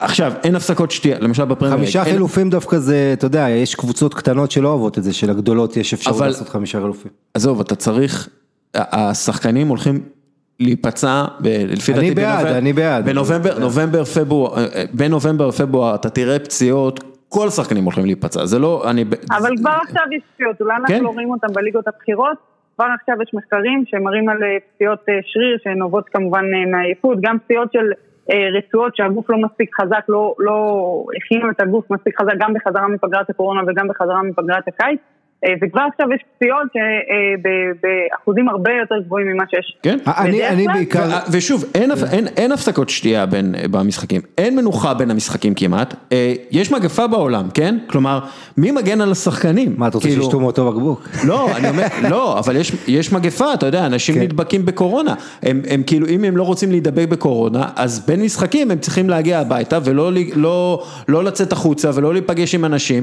ושגם בני המשפחה שלהם לא ייפגשו מהאנשים, וצריך כאילו לשמור על הפרוטוקולים האלה, וזה, וזה, סורי, זה הזוי. זה הזוי, זה לא אנושי, אני אתן לך שאלה אחת שאני לא מבין, איך יכול להיות שלפני חודש, בסך הכל, קיבלנו את הנוקאוט של ליגת אלופות והליגה האירופית, במבנה של בבל, בליסבון או בגרמניה, כן. ועכשיו עושים לך מה, לא עבר שבועיים, התחילו לשחק לי מוקדמות, שצריך לטוס כל הזמן ולעשות את כל התיק. ומשחקים נגד קבוצות שלא כן. יכולות לעלות שלושה עשר שחקנים למגרש. כן, אתה מבין, וטיסות, עכשיו טסים למדינות אדומות וירוקות, ואתה אומר לעצמך, למה לא תעשו את כל המוקדמות האלה? במקום מסוים, איזה בבל כזה, תחסכו למכבי תל אביב גם את הבעיות האלה, אולי מה אפשר, אבל כל אז ה... אז בוויפה שמעו את מה שאתה אומר, ושינו את מבנה ליגת האלופות לנשים השנה, המוקדמות היו בדרך כלל בטורניר, טורניר מרובה, מיני טורניר, כשהראשונה עולה, הם פשוט שינו את זה, ועשו שיהיו שני סיבובי מוקדמות, משחק נוקאוט אחד ולא כפול, לפי הגרלה. אז הוסיפו עוד טיסה לאחת מהקבוצות, או אתה יודע, אז עדיין יכול להיות שטוסו רק פעם אחת, גם יכול להיות ששני המשחקים נערכו בבית, אבל העניין הוא לצמצם מפגשים עם, עם הרבה שחקנים או שחקניות. זאת אומרת, אם אתה מקיים איזשהו טורניר שהוא לא באמת בתנאי בועה, זאת אומרת שהוא לא מבודד, שהשחקנים והשחקניות לא חייבים להישאר במלון, כי זה לא, לא קל לארגן כזה דבר, אז אתה פוגש עוד שלוש קבוצות חוץ מהקבוצה שלך. ופה במקרה מה שהם עשו, הם עשו שני משחקי נוקאוט, שני סיבובי נוקאוט של משחק אחד כל פעם, ואז אתה פוגש קבוצה אחת כל פעם. אני לא מעידה שזה יותר טוב וזה פחות טוב, אבל כן מנסים לעשות משהו ומנסים לשנות את הלוז, במקום שלושה משחקים יהיו רק שני משחקים. אני חושבת שבהרבה מאוד ליגות, שהן לא הליגות הגדולות, כן היו יכולים לאמץ את זה ולנסות לשנות את השיטה, כמובן בתחילת שנה, לא, לא אחרי שהתחילה, להוריד פלייאופים, כמו שאמרת, וכל הגביעים למיניהם, לא לשחק משחקי גומלין. אפשר לעשות דברים. הנה, אגב, עכשיו מכבי תל אביב שולחת הודעה, אופיר דוידבזה נמצא חיובי וייכנס לבידוד. הוא שיחק מול זלצבורג. הוא שיחק מול זלצבורג. עכשיו כל הליגה האוסטרית תידבק. לא, תראה, במשחק עצמו קשה מאוד להידבק, לפי מה שאנחנו יודעים. כי זה בחוץ, ואתה יודע, אתה לא... אתה צריך להיות רבע שעה עם... למרות שמצד שני אתה יכול לירוק עליו בטעות. נכון, אבל בחדר ההלבשה...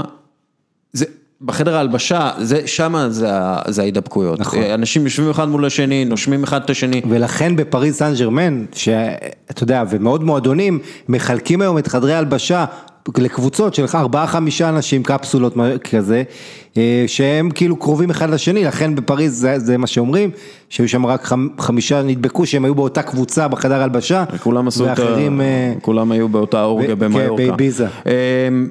איביזה, לא מיוחד. לא, אבל גם צריך להגיד שאם נשווה למשל מה שקורה במסגרת האירופית והפרוטוקולים למשל שיש בגרמניה, אני מדברת רק מה שקשור לקורונה ולאו דווקא על העומס, אז כן מנסים ועושים איזשהו מתווה, הם מחזירים חדרי הלבשה, הם מבצעים בדיקות, כל כך הרבה בדיקות, אתה יודע, כדי לגלות וכדי לראות ולבודד את מי שכן נדבק בנגיף, לעומת פה בישראל ששמענו על שחקן ש...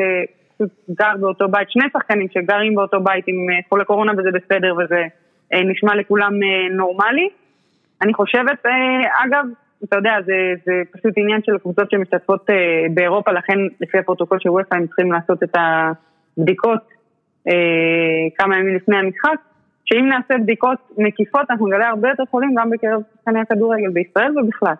כן. אבל בואו נשכח שכדורגלנים זה מה... וספורטאים בכלל, הם מסוג האלה שיש להם את ה... לא יודע, לקרוא איזה לגיטימציה או את הפריבילגיה הזאת להיבדק הרבה פעמים, אתה יודע, זה רוב הציבור, אני עדיין לא נבדקתי פי סי אר אגב. לא, רוב הציבור לא נבדק, למרות המספרים. הכדורגלנים, שוב, בגלל שהעבודה שלהם זה להימרח בזיעה של אחרים, אז הם צריכים להיבדק, כי... אתה יודע, זה, זה מסוכן יותר מ... כן, אבל תחשוב כמה אתה רואה בפארק, נגיד, בחודשים האחרונים משחקים חבר'ה ביחד, או עושים כדורסל או ספורט כלשהו, ואתה יודע, אנשים רגילים, שלהם אין בדיקות. כן. כן. אגב, בכדורגל הישראלי כמעט ולא היה בדיקות, עד כאילו... בניגוד למקומות המתקדמים, שם היה מלא בדיקות, כל הזמן שעשו, כל שלושה ימים עשו בדיקות לכל השחקנים, בכדורגל הישראלי, רק לאחרונה עשו בדיקות, כששחקנים התחילו להיות חיוביים. כן, אתה יודע. מה קרה בסכנין ובחדרה? שוב, יש מגפה בחוץ, יש מחלה שאנחנו לא מכירים בחוץ, זה...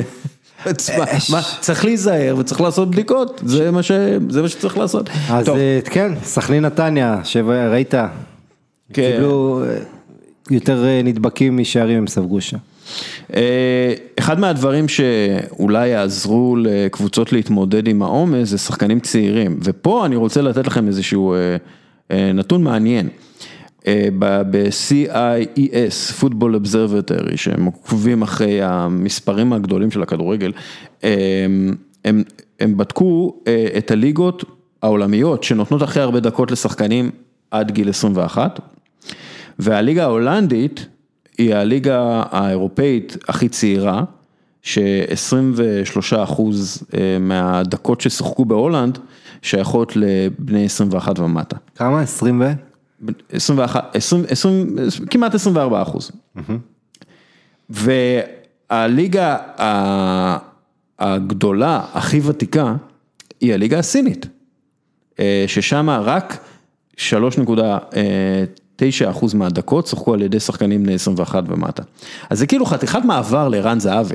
עובר מהליגה הכי ותיקה בעולם, לליגה הכי צעירה באירופה, ויהיה מעניין לראות איך הוא מתמודד עם זה מבחינה גופנית, כי הוא לא ילד כבר, הוא, הוא ממש לא ילד, והוא צריך לעבור מליגה, בוא נגיד, פחות צעירה ופחות מעניינת מבחינה טקטית, לליגה מאוד צעירה ומאוד מעניינת מבחינה טקטית, אז זה יהיה מאוד מעניין לראות איך הוא עושה את המעבר הזה. מה את אומרת, אושרת? אני חושבת שנושא הגיל דובר הרבה, ואתה יודע, אפילו הוא התייחס לזה, שהוא אמר, טוב, זלאטן הבקיע צמד בגיל שלושים ותשע, כמעט מה אתם רוצים ממני, אבל זה באמת, זה לא העניין של הגיל שלו כ- כערך מוחלט, אלא ההבדלים הגדולים מאוד, הוא מגיע באמת לליגה ולקבוצה צעירה, ולסגנון כזה שאתה יודע, שאת הכוכבים שאתה תראה היום בליגה ההולנדית, אתה תראה עוד שנתיים שלוש בליגות הגדולות באמת, ועם ביצועים שהם באמת, טכנים טובים מאוד, עם קצב שהוא טוב מאוד, ואז נכנס עניין הגיל. מצד שני, אנחנו מדברים על ערן זהבי שנמצא בערך בשיא שלו, שחקן שנמצא בשיא הכושר, שהגיל פחות משחק תפקיד, בטח לא עכשיו, שחקן שיודע גם לשפר את עצמו וגם לדאוג לעצמו, זאת אומרת, מבחינת פציעות, תמיד שאנחנו מדברים על גיל, אז זה לא העניין שהיכולת שלו ירדה בהכרח, אלא שהוא יותר מועד לפציעות, וזה נראה שהוא שומר על עצמו, אבל המעבר מהליגה הסינית לליגה ההולנדית יכול להיות שוק לכמה אנשים. אני חושבת שהוא יתרגל מהר מאוד, ויהיה מאוד מאוד מעניין לראות את ההשתלבות שלו שם, כי הוא באמת מפלצת של מספרים.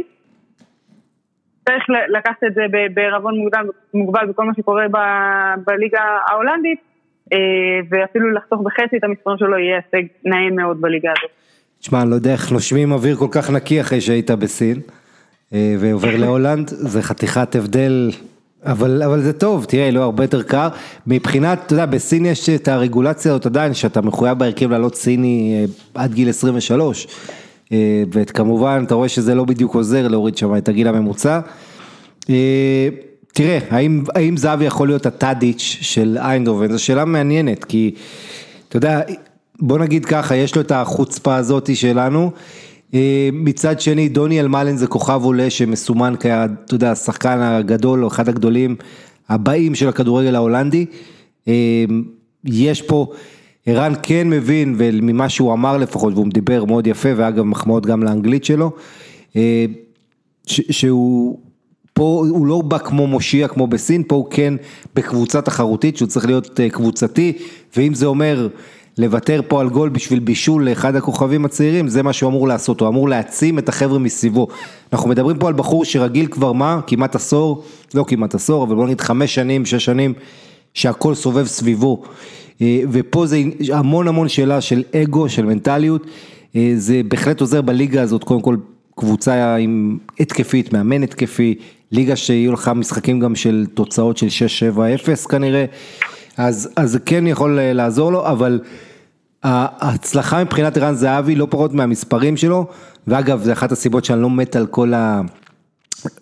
את הסעיפים האלה בחוזה, תכבוש איקס שערים, תקבל איקס כסף, כי וואלה, אתה תגיע למצב של, אתה יודע, אולי גול אליפות, עדיף ליוות מעמדת לא טובה מאשר למסור, זאת אומרת, דברים שבתת מודע שהם יכולים לעשות בעיות, אבל הצלחה מבחינתו תהיה לטפח את החבר'ה מסביבו, בואו לא נשכח, זה לא שהפילוסופיה של המועדון השתנתה, כן, נכון, יש מאמן פה שמכיר אותו, רוג'ר שמיט, או רוגר שמיט, יותר נכון, שאימן בבייג'ין, ו- ומאוד העריך את זהבי, והם נפגשו כמה פעמים, אז נוצר הקשר האישי כבר שם, אם לא, זה, זהבי לא הבא לשם, לאיינדובן, יחד עם זאת, מועדון הזה עדיין, הפילוסופיה שלו זה לגדל שחקנים, ולמכור אותם ברב חדיר, אחד הכישרונות הכי גדולים באירופה, קשר מוחמד יאטרן, בבלוג פה, בפ...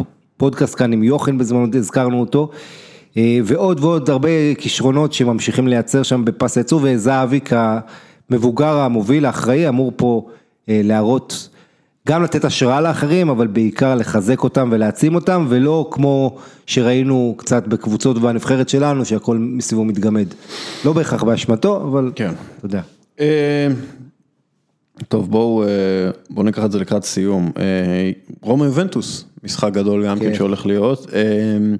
פירלו, השבוע העליתי תמונה שלו בלי מספרים, בלי נתונים לפייסבוק, ונראה לי שזה היה נכון, כי תמונה שווה עשרת אלפים מילה במובן הזה.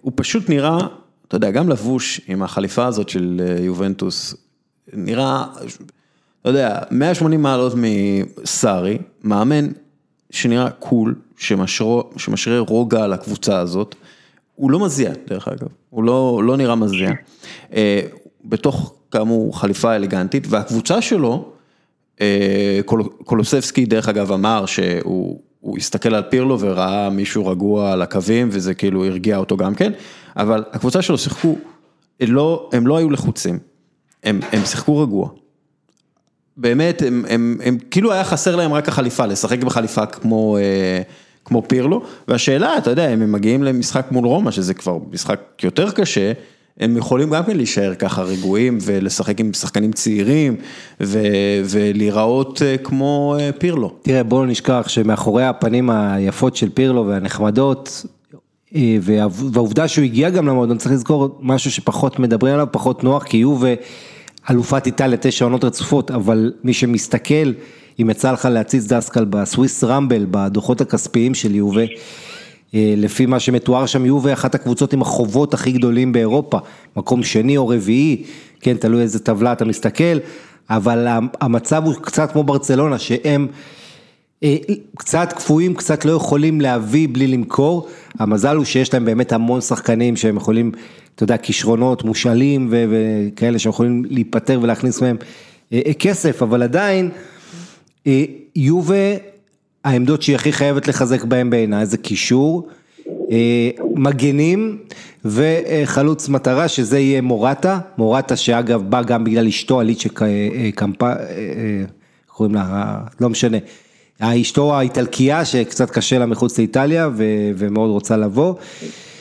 גם למורטה קשה מחוץ כן, לאיטליה. כן, אז בוא נראה מה יהיה איתו ועם אליצ'ה, זוג מאוד נחמד, אבל חוץ מזה, תשמע, העובדה היא שווסטון מקני נראה טוב, רמזי, שוב, רק משחק אחד מול סמדוריה, עדיין יש סימני שאלה סביב היובה הזאת, אני חושב ש... יהיה קשה לפירלו העונה, אני לא חושב ש... עכשיו אולי במשחק אחד מול סמדוריה, יש לו את הסטייל, יש לו את הזה, הוא הקיף את עצמו בצוות של חבר'ה שהיו מאמנים לפני זה, כן, מאמנים ראשיים, בהם איגור טודור, שהיה מאמן של אודינזה, רוברטו ברוניו ואחרים, בין הצוות שלו גם אנשים שמתעסקים בטקטיקה, שסוג של מנטורים עוזרים לו, מכוונים אותו, אחד מהם זה אחד שקוראים לו גליארדי, שהיה עשר שנים בהתאחדות האיטלקית כצ'יפ אנליסט, הוא גם התייעץ עם מאמנים אחרים, דיברו כמה מאמנים שהוא התקשר אליהם, לשאול מה הם חושבים, אני אוהב את הגישה שלו, את הפתוחה הזאת, אבל... ו- זה... והתזה שלו, אתה יודע, מאוד מעניינת, כן, הוא, הוא כן. כאילו יודע מה הוא רוצה לשחק. נכון, ויש המון חילופי מקומות, והוא שינוי מערכים תוך כדי משחק, כמו שאנחנו אוהבים לראות כדורגל מודרני, אחרי שאמרתי את כל זה, הקבוצה הזו, יש גם דיווחים שקריסטיאנו רונלדו ככה לא הכי מרוצה מההתנהלות שמה, מבחינת התחזקות ולהגיע למטרה של זכות בליגת אלופות. זה עדיין, אתה יודע, יש לך כמה עמדות שיש לך לא מעט שחקנים וכמה עמדות שאין לך בכלל. הקבוצה הזו לטעמי חייבת שיפור באגפים וגם מרכז שדה, למרות שיש לך את ארטור שעוד צריך להשתלב, וכמובן את בטנקור, שאני מתישהו מצפה לראות את פירלו, משפר אותו, זה אחת המטרות שאני חושב שלא, לשפר את השחקנים בקישור, אבל עדיין, מתי פירלו יהיה מתוסכל מזה שאין לו פירלו במרכז? כן, הוא אמר בעצמו שאין פירלו בקבוצה הזאת. אושרת, מה ההתרשמות שלך מפירלו כמאמן? אז גם מבחינת הרכס, אני חושבת שזה קיץ מאוד מאכזב, ליובנטוס, בעיקר אם נסתכל על העונה שעברה, שהייתה לא מרשימה, כן, לקחו, הלכו את הכל אותו ויפה, אבל עדיין לא הייתה מרשימה, ומצד שני, בתיאוריה ובמה שראינו בתזה שלו, מה שתרדם שמכתבתם כל כך יפה, זה נשמע טוב מאוד. היכולת של מאמן נמדדת באפשרות להביא מהתיאוריה לפועל, להוציא לפועל ולראות איך זה קורה על המגרש, וזה ההבדל בעצם בין אנשי כדורגל טובים מאוד לבין מאמנים טובים. להביא את זה וליישם את זה ולאמן בצורה מסוימת ולהביא את הרעיונות האלה לכדי ביצוע, פה אני חושבת שפירלו יבחן, כי כולנו יודעים שהוא מבין כדורגל וגאון כדורגל, ומה שהוא עשה ברגליים נבע הרבה מאוד ממה שיש לו בראש, מהמחשבות שלו ומההבנה שלו של כדורגל, אבל אני חושבת שיהיה, כמו שאמרת, עם בן תקור למשל, לקחת שחקן ולשפר אותו ולתת לו מהניסיון שלך וגם את ההוראות שלך בתור מאמן, זה שילוב מאוד מאוד חשוב.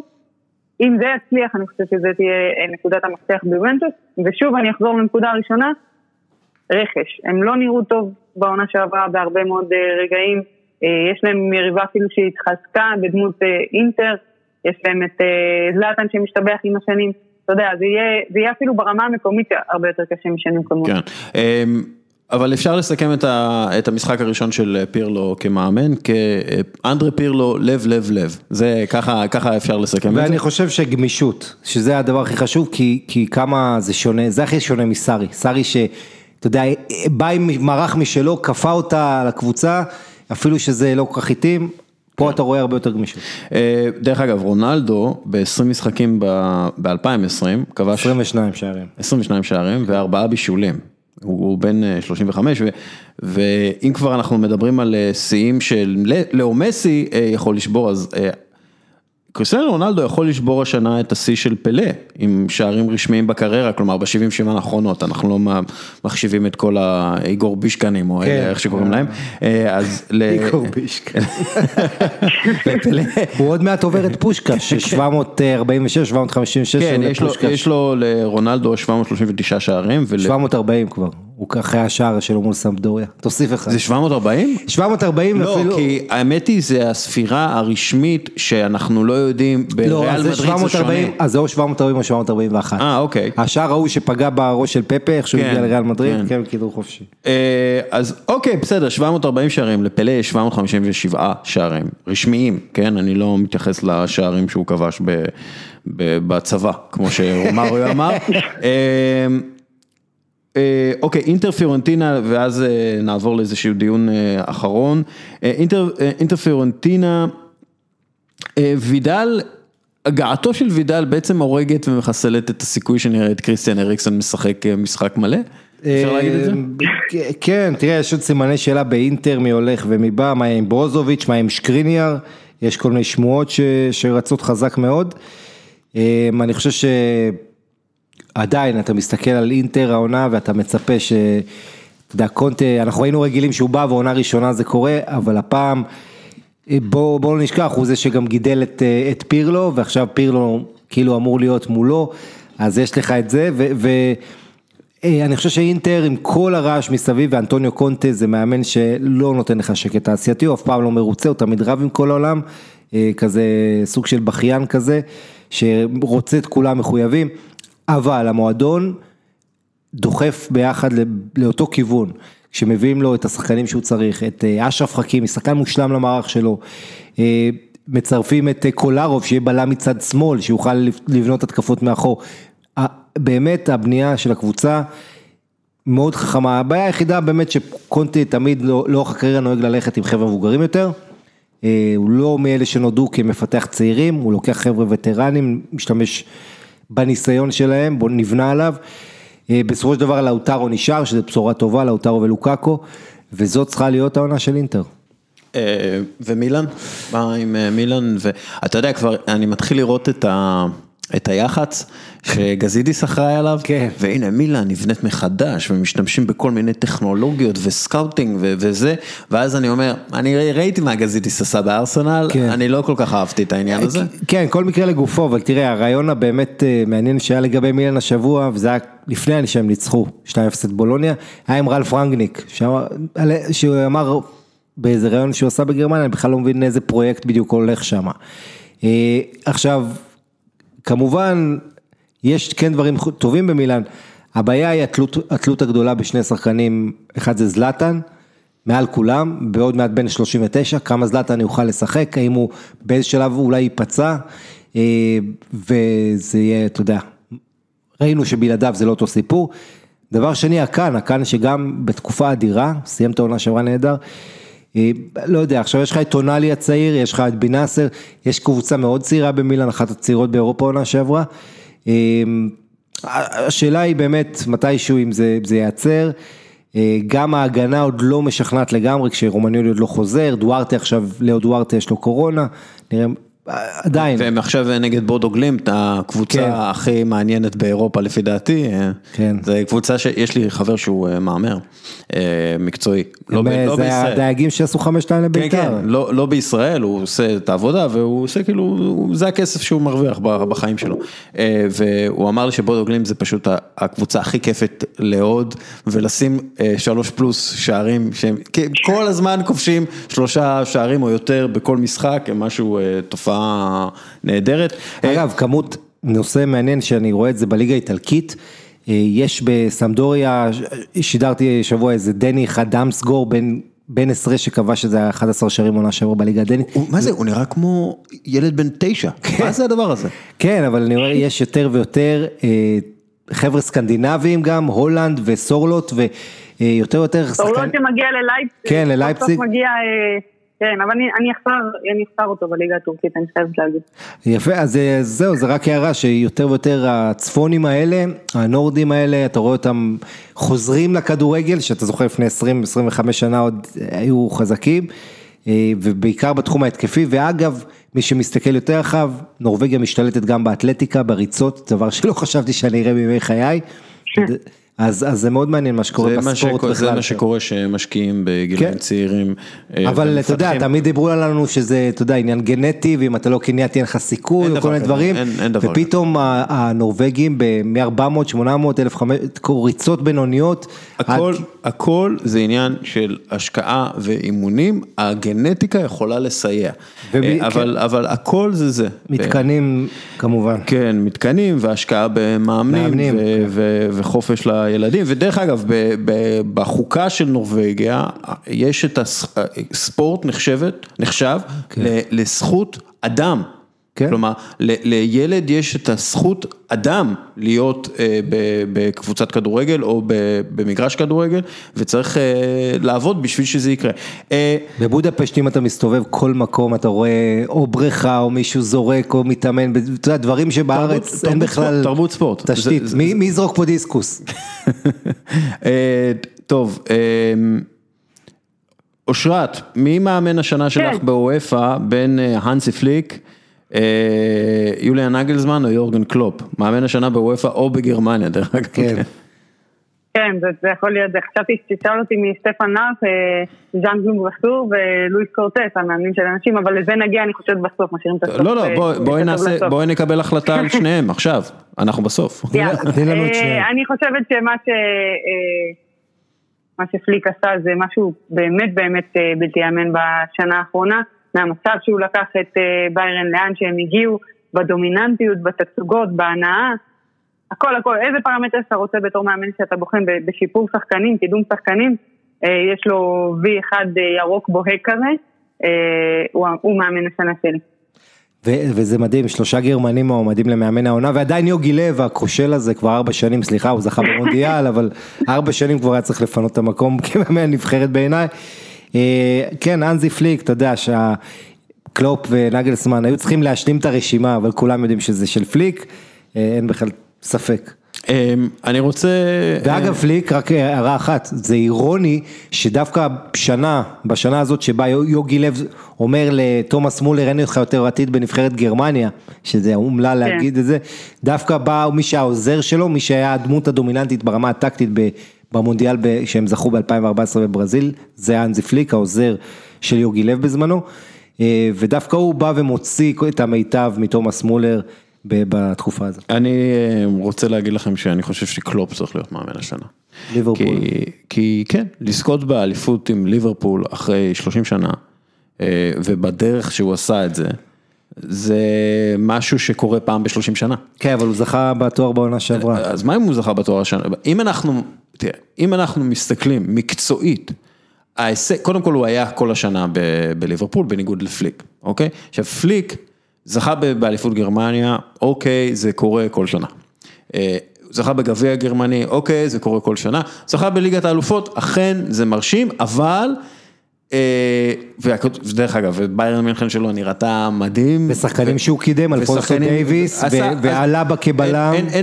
אין בכלל ספק שפליק מאמן אדיר, והוא היה בדיוק בזמן הנכון, ברגע הנכון, עבור ביירן מינכן, אין בכלל ספק, כתבתי על זה, מדהים. אבל בסופו של דבר, הוא ניצח, אוקיי, צ'לסי בשמינית הגמר, כל הכבוד לו, ואז לא, לא, הוא לא עבר את הדרך הרגילה ל, ל, לשחייה בליגת אלופות. הוא עבר דרך של טורניר בליגת אלופות. עכשיו, אם אנחנו נותנים משקל עצום ל, לליגת אלופות, אז סבבה, הוא זוכה ב, ב, באליפות, ב, במאמן השנה של וופא. אין בעיה. אוקיי? אם אנחנו חושבים ששלוש משחקים, שלושה משחקים בליגת האלופות, זה מראה את הכל, אוקיי, סבבה. אבל יש לנו פה מנגד את יורגן קלופ, שזוכה בתואר היסטורי, אה, בצורה אולי הכי דומיננטית אי פעם בכדורגל האנגלי.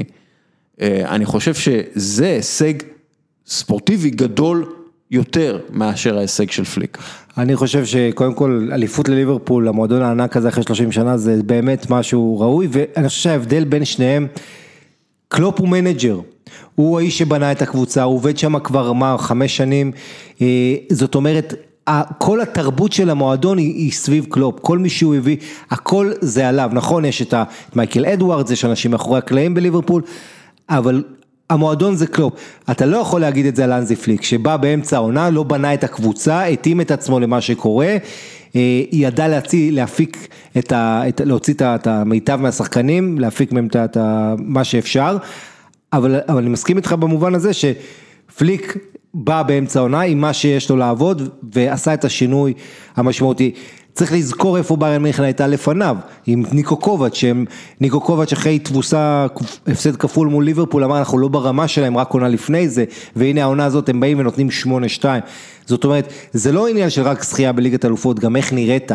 הרבה אמרו אחרי שמונה שתיים על ברסה ברבע גמר, שזה לא ישנה כלום, הם לא יזכו, והנה הם בכל זאת זכו, הנה הם בכל זאת היו מרשימים בדומיננטיות שלהם, הנה לוונדובסקי, מלך שערים בגביע, בליגה ובליגת האלופות, קבוצה אדירה שהדבר שמעניין לגביה, שדווקא, שים לב, השחקן הכי יקר שלהם, בכלל אם תסתכל הכי יקרים שלהם, לא היו הכוכבי, לוקאס הרננדז לא היה פקטור, כן, עלה שמונים מיליון. זה, זה, אתה יודע, כן. זה, זה מה שנקרא תופעות אבל, מה... אבל אין ספק שאם אתה... עידן לפני הקורונה. בוא נגיד ככה, אם אתה מביא את אנזי פליק לליברפול לעשות מה שקלופ עשה, הוא לא עושה אותו. אתה מביא את קלופ לביירן לעשות מה שפליק עשה, זה הרבה יותר סיכוי שזה כן עושה. אין ספק שלקחת אליפות מול מנצ'סטר סיטי, ו- ולעשות את זה... אתה יודע, אנשים שוכחים, אבל כשהליגה עוד הייתה בחיים, שלושים מחזורים, המאזן של ליברפול היה עשרים ושמונה אחת אחת, זה משהו חסר תקדים באיזושהי ליגה גדולה, עם כל העידן הזה של דומיננטיות של ביירן מינכן וסיטי ופריז. אז אין ספק שליורגן קלופ מגיע הרבה הרבה מילים טובות, ואתה יודע מה, אפשר, אין לי בעיה עם זה שהוא ייקח את זה, העניין היחיד זה שהוא זכה כבר עונה שעברה, אז אתה אומר משהו מרענן, אבל מבחינה מקצועית, בסדר גמור. אני גם חושב שאתה יודע, שניהם מגיע איזה פרס. אוקיי, והשחקנים, השחקנים של העונה, אושרת, גם תעדכני אותנו בקשר לשחקניות השנה בוויפה, המועמדים לתפקיד זה קווין דה בריינה, רוברט לוונדובסקי ומנואל נויר, אני לא חושב שיש פה בכלל, האם אנחנו נתווכח? לוונדובסקי. כן, אני חושבת שהעונה שלו הייתה עונה מטורפת, מדהימה, ובטח בכל מה שקשור לחלק שרוב ועדי הכדורגל אוהבים, שזה הפקעת גולים. בן אדם פשוט מכונה, ועם כל האהבה שלי לג'ינדי, שגם הייתה לו עונה נהדרת, רוברט לוונדובסקי היה מעל כולם מעונה. כן. איך נויר הגיע לשם? הוא עמד בשער, הגיעו אליו. לא, צריך לומר רגע, גם לגבי הוועדה שבוחרת את המועמדים, את המועמדים הסופיים, וגם זה קשור למי שמגיע לצ'מפיונס, כאילו זה מסתמך ברוב הבחירות על ההופעה בצ'מפיונס ליג, ולכן גם אנחנו מקבלים מבחינת שחקניות השנה, שחקניות רק מהפיינליסטיות, אז יש לנו את לוסי ברונז, המגנה הימנית של ליון, שכבר עברה למנצ'סטר סיטי, פרנילה הרדר, החלוצה של וולפסבורג, שכבר עברה לצ'לסי, וונדי רנאר, הבלמית של אולימפיק ליון.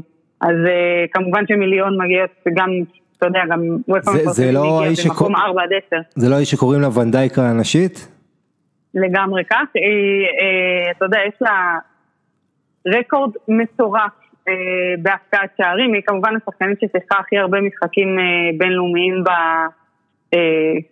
מבחינת המועדונים, יש לה, ואם נבחרת צרפת שבעים ושבע הופעות תשע עשרה שערים, עם ליון במשחקים הבינלאומיים שמונים ושתיים הופעות עשרים וחמישה שערים, ובליגה הצרפתית מאה תשעים וארבע הופעות ו-שבעים ושניים שערים. אתה יודע, היא נמצאת, בלמית היא נמצאת ברשימת עשרים הכובשות המצטיינות במפעל, זה משהו יוצא דופן.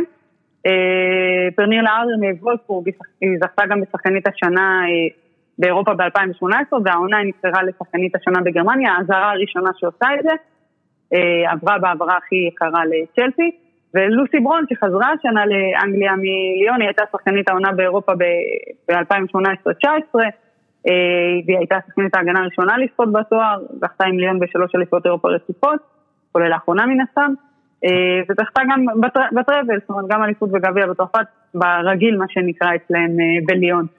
אבל לוסי ברונז זה שם למדליית ארד. לגמרי, כך למרות שיש... לא, אל ארד זכתה בכסף. נכון. דרך אגב, לוסי ברונז ואל ארד הם כאילו באותה רמת קשיחות לפי דעתי. לא? הם כאילו שתיים, כאילו לוסי ברונז, כאילו לראות אותה היא פשוט מישהי שלא מוותרת, זה... אני מאוד מתרשם. כן, למרות שיש בקטע יצירתי כזה פואטי, אבל כן, לגמרי, בחורה קשוחה ביותר. טוב, עוד משהו שאנחנו רוצים לומר, שנייה, מאמן השנה את בחרת בנשים? אז אמרתי, המועמדים זה לואיס סוארס המאמן של ברצלונה, סטפן לארף המאמן של וולפסבורג וז'אן לוק וסור המאמן של ליון. אני אבחרה פה בחירה מעניינת מאוד וזה לואיס סוארס, באמת לא היו רחוקים ברצלונה מלהגיע לגמר שני ברציפות בליגת האלופות, הפסידו בחצי הגמר אחת אפס לוולפסבורג, אבל ראינו קבוצה שפשוט כיף כיף לראות, גם פרסמתי את הנתונים הסטטיסטיים של העונה האחרונה בליגת האלופות, אנחנו גם את השחקניות וגם את ברצלונה מובילות הרבה מאוד מהמדדים האלו, ובאמת זה היה קבוצה שכיף לראות אותה, חבל שהליגה הספרדית לא חזרה אחרי פגרת הקורונה, וקצת מוזר לבחור מאמן שאימן קבוצה במשך, אתה יודע, עד מרץ, בוא נגיד את זה ככה, ואז בטורניר ליגת האלופות, אבל אותו דבר אפשר להגיד גם על ליון, כי גם הליגה הצרפתית לא חזרה, בעצם מכל הליגות באירופה, הליגות הבכירות, רק הליגה הגרמנית חזרה. כל המעמודים ראויים, גם סטפן לארף הוביל את וולפסבורג לדאבל, בטח מאמן אלופת אירופה, אבל אני הולכת עם מאמן ברצלונה, שבאמת ראינו, מאז שהוא קיבל את הקבוצה לידו, ראינו באמת קבוצה טובה, שונה, וקצת חסרת מזל. בסדר גמור. טוב, יאללה. אגב, וילפריד אנדידי בחוץ, לא הזכרנו את זה. קורונה? לא, לא, חודשיים, עד שלושה הוא יעדר. או, או, או, בוא תסיים עם הסיפור המטורף הזה ברומא. אה, ברומא? כן. וואו, תשמעו, זה באמת אחד מסיפורי השנה, אני לא יודע באיזה קטגוריה אפשר להחריט ביזר, או מה שתבחרו, אבל הסיפור הוא שרומא משתתפת, רומא משחקת מחזור ראשון אצל ורונה, משחק אגב לא רע בכלל, כמה קורות ומצבים, אפס אפס.